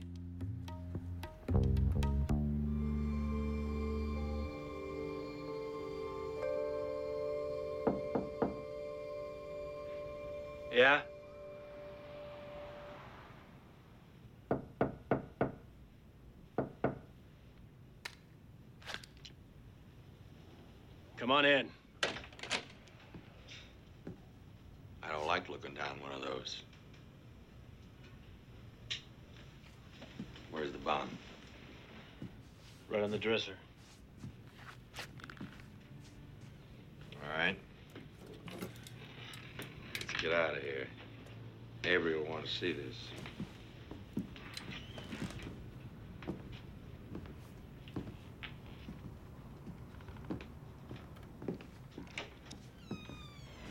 You mind driving? I want to take a closer look at this thing. There's another one of those cars. That car, I think he must have had that car in the lot for 20 years after this movie was made. He probably drove it around himself. It didn't look any different than that. Must have had somebody to keep those cars up. This thing could be activated by your mailbox key or by a timer. Turn right here.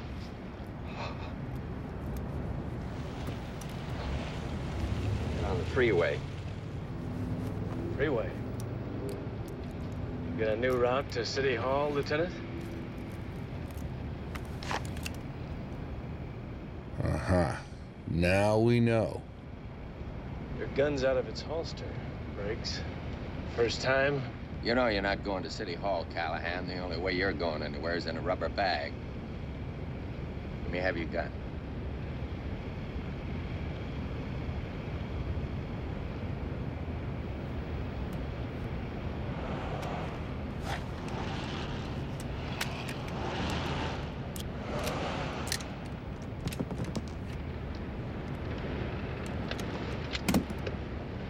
Now the shells. Three. You always carry three.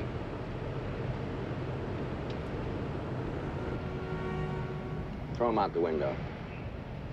Harry's always very cool because he knows that this guy is, uh, you know, just a wimp liberal, even though he's corrupt and even though he's evil and everything else. He's he's the other side of the, you know, he's he, he's the, you know, the decay in society that allows all this. History justified the vigilantes. We're no So he never takes them too seriously, the security of the people will be executed. which is an interesting thing because the line is very fuzzy. That's just fine. How does murder fit in?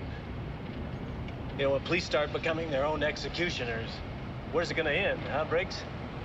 Pretty soon you start executing people for jaywalking and executing people for traffic violations. Then you end up executing your neighbor because his dog pisses on your lawn. There isn't one man we've killed who didn't deserve what was coming to him. Yes, there is. Charlie McCoy. Well, what would you have done? I'd have upheld the law. What the hell do you know about the law? You're a great cop, Harry. You got a chance to join the team, but you'd rather stick with the system. Briggs, I hate the goddamn system. But until someone comes along with some changes that make sense, I'll stick with it. You're about to become extinct.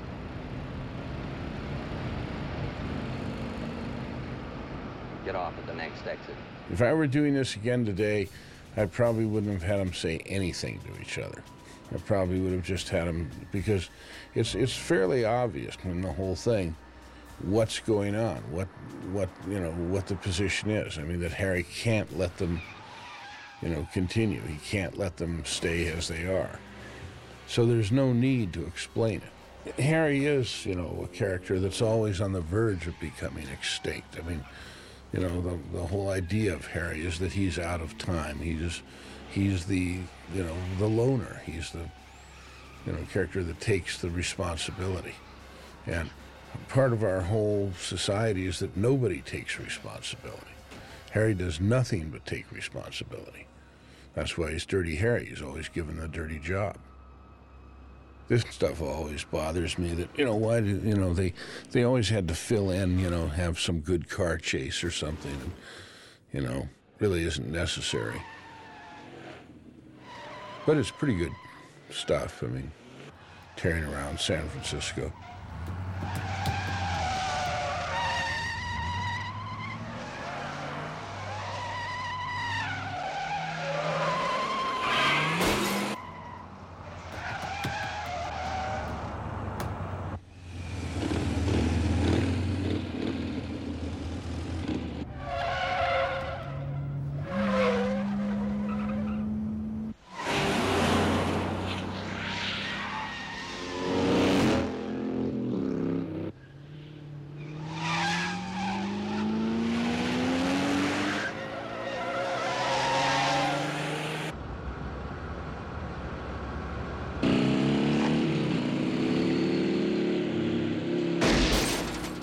Stuff is always good for the stuntmen,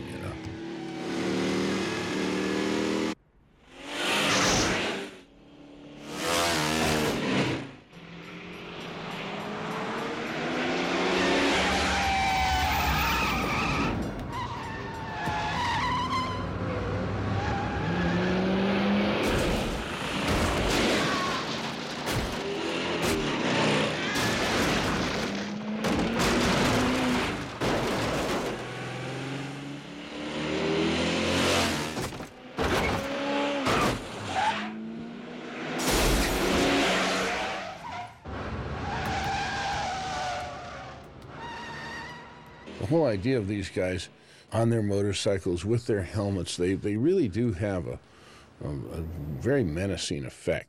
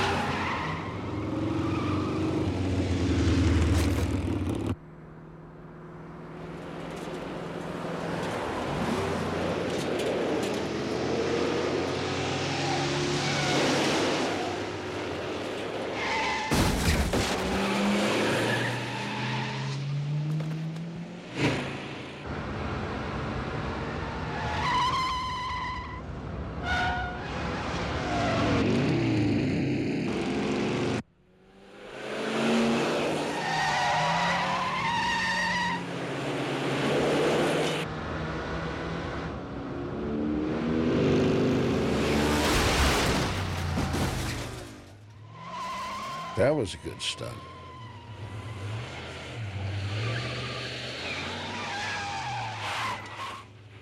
He's only got two more of them to go.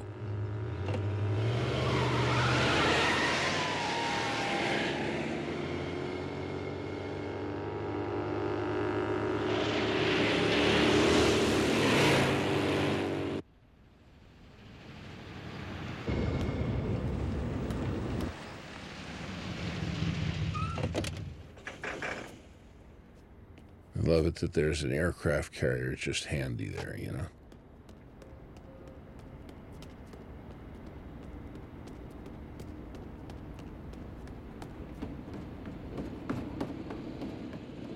My script was very simple, you know, didn't have all this stuff that, you know, the stunt people figured out.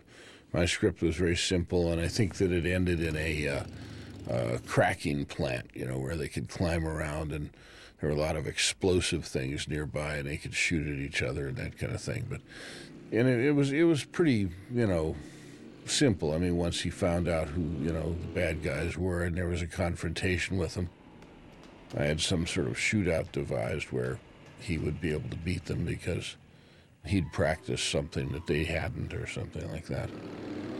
This wasn't in the script, this whole aircraft carrier. They must have. This is a good example of how they found this. Somebody said, Well, there's an aircraft carrier here, an old aircraft carrier. And he said, Well, we'll shoot the whole ending in that.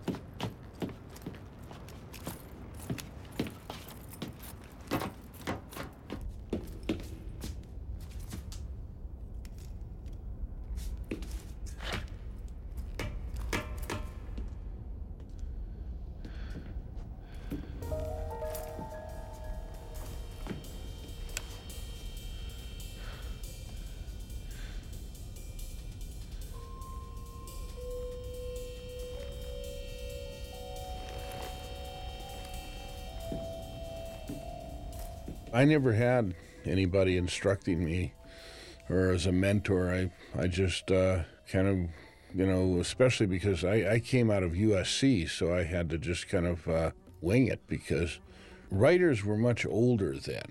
And I was one of the youngest writers. None, writers today are very young. And uh, uh, if you were a young writer then, it was very difficult to get work. However, by the time I wrote this, my technique was was down pretty well, and I knew what, what I wanted to do. And heck, I wrote this in about six weeks.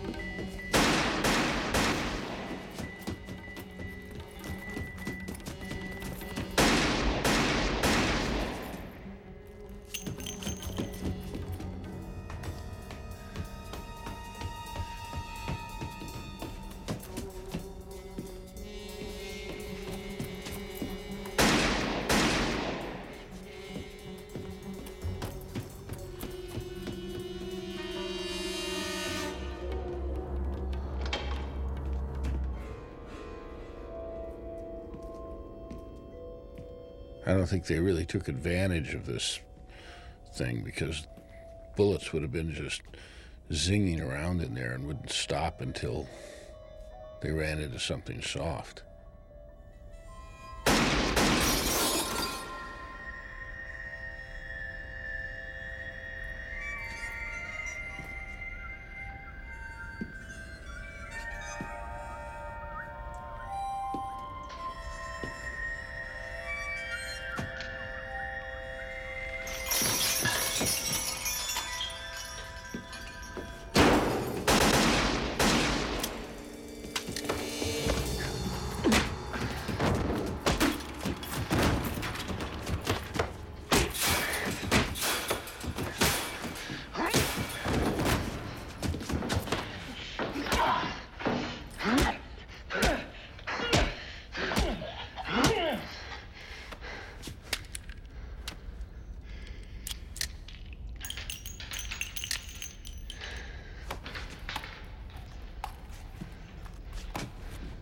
Now, you'd have thought he'd have taken the helmet and used that in some way.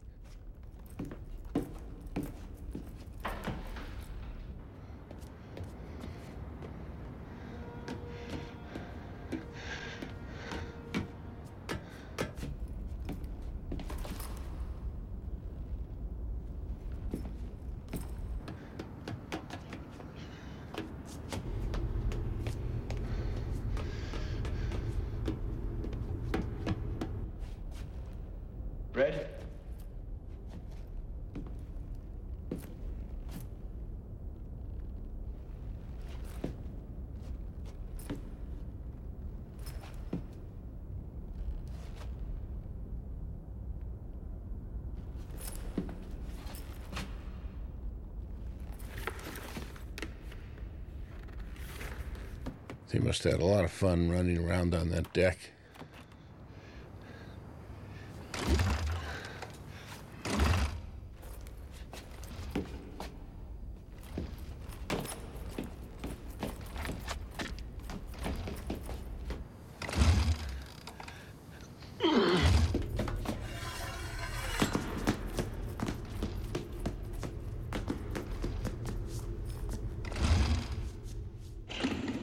Suppose at the time when people, after this movie, people were very suspicious of uh, motor cops. Or actually, all cops wanted to be motor cops. If you couldn't be Dirty Harry, best to be one of them.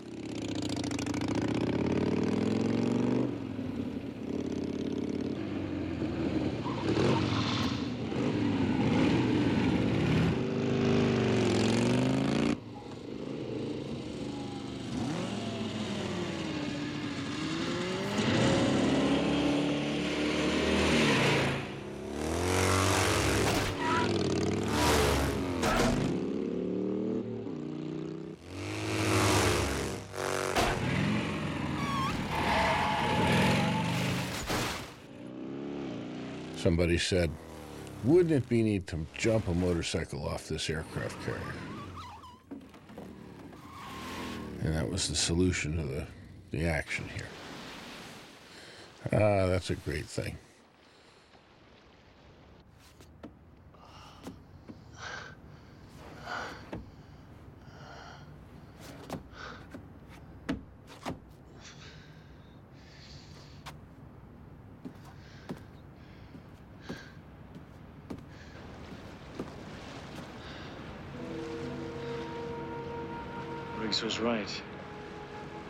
Don't have enough experience.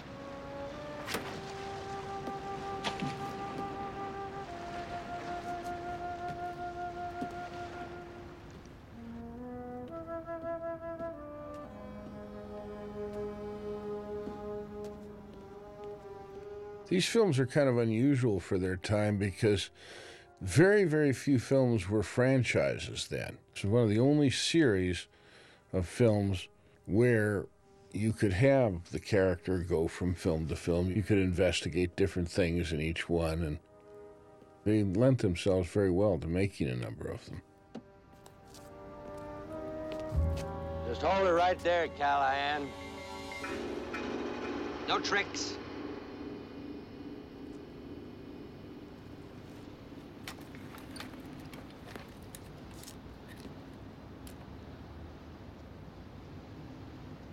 Your organization's through, Briggs.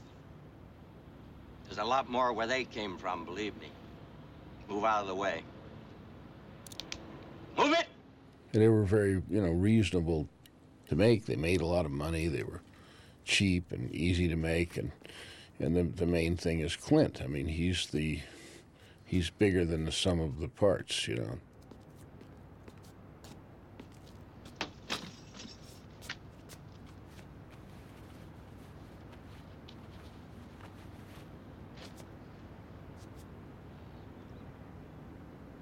Uphold the law.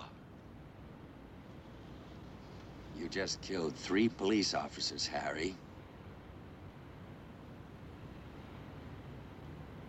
And the only reason I'm not gonna kill you is because I'm gonna prosecute you with your own system.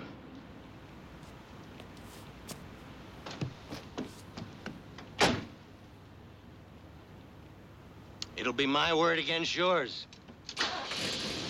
And who's gonna believe you? You're a killer, Harry. A maniac. Everybody knows that's true too.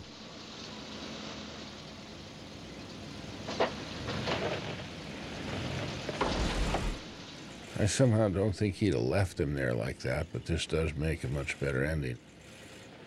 It's lucky that bomb did have a clock on it.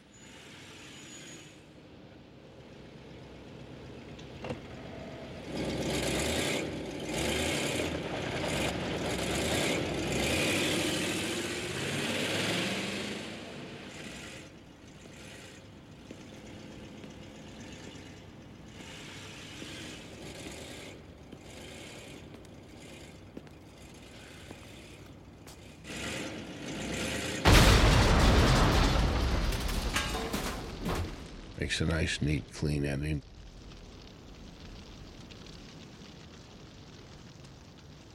Man's got to know his limitations.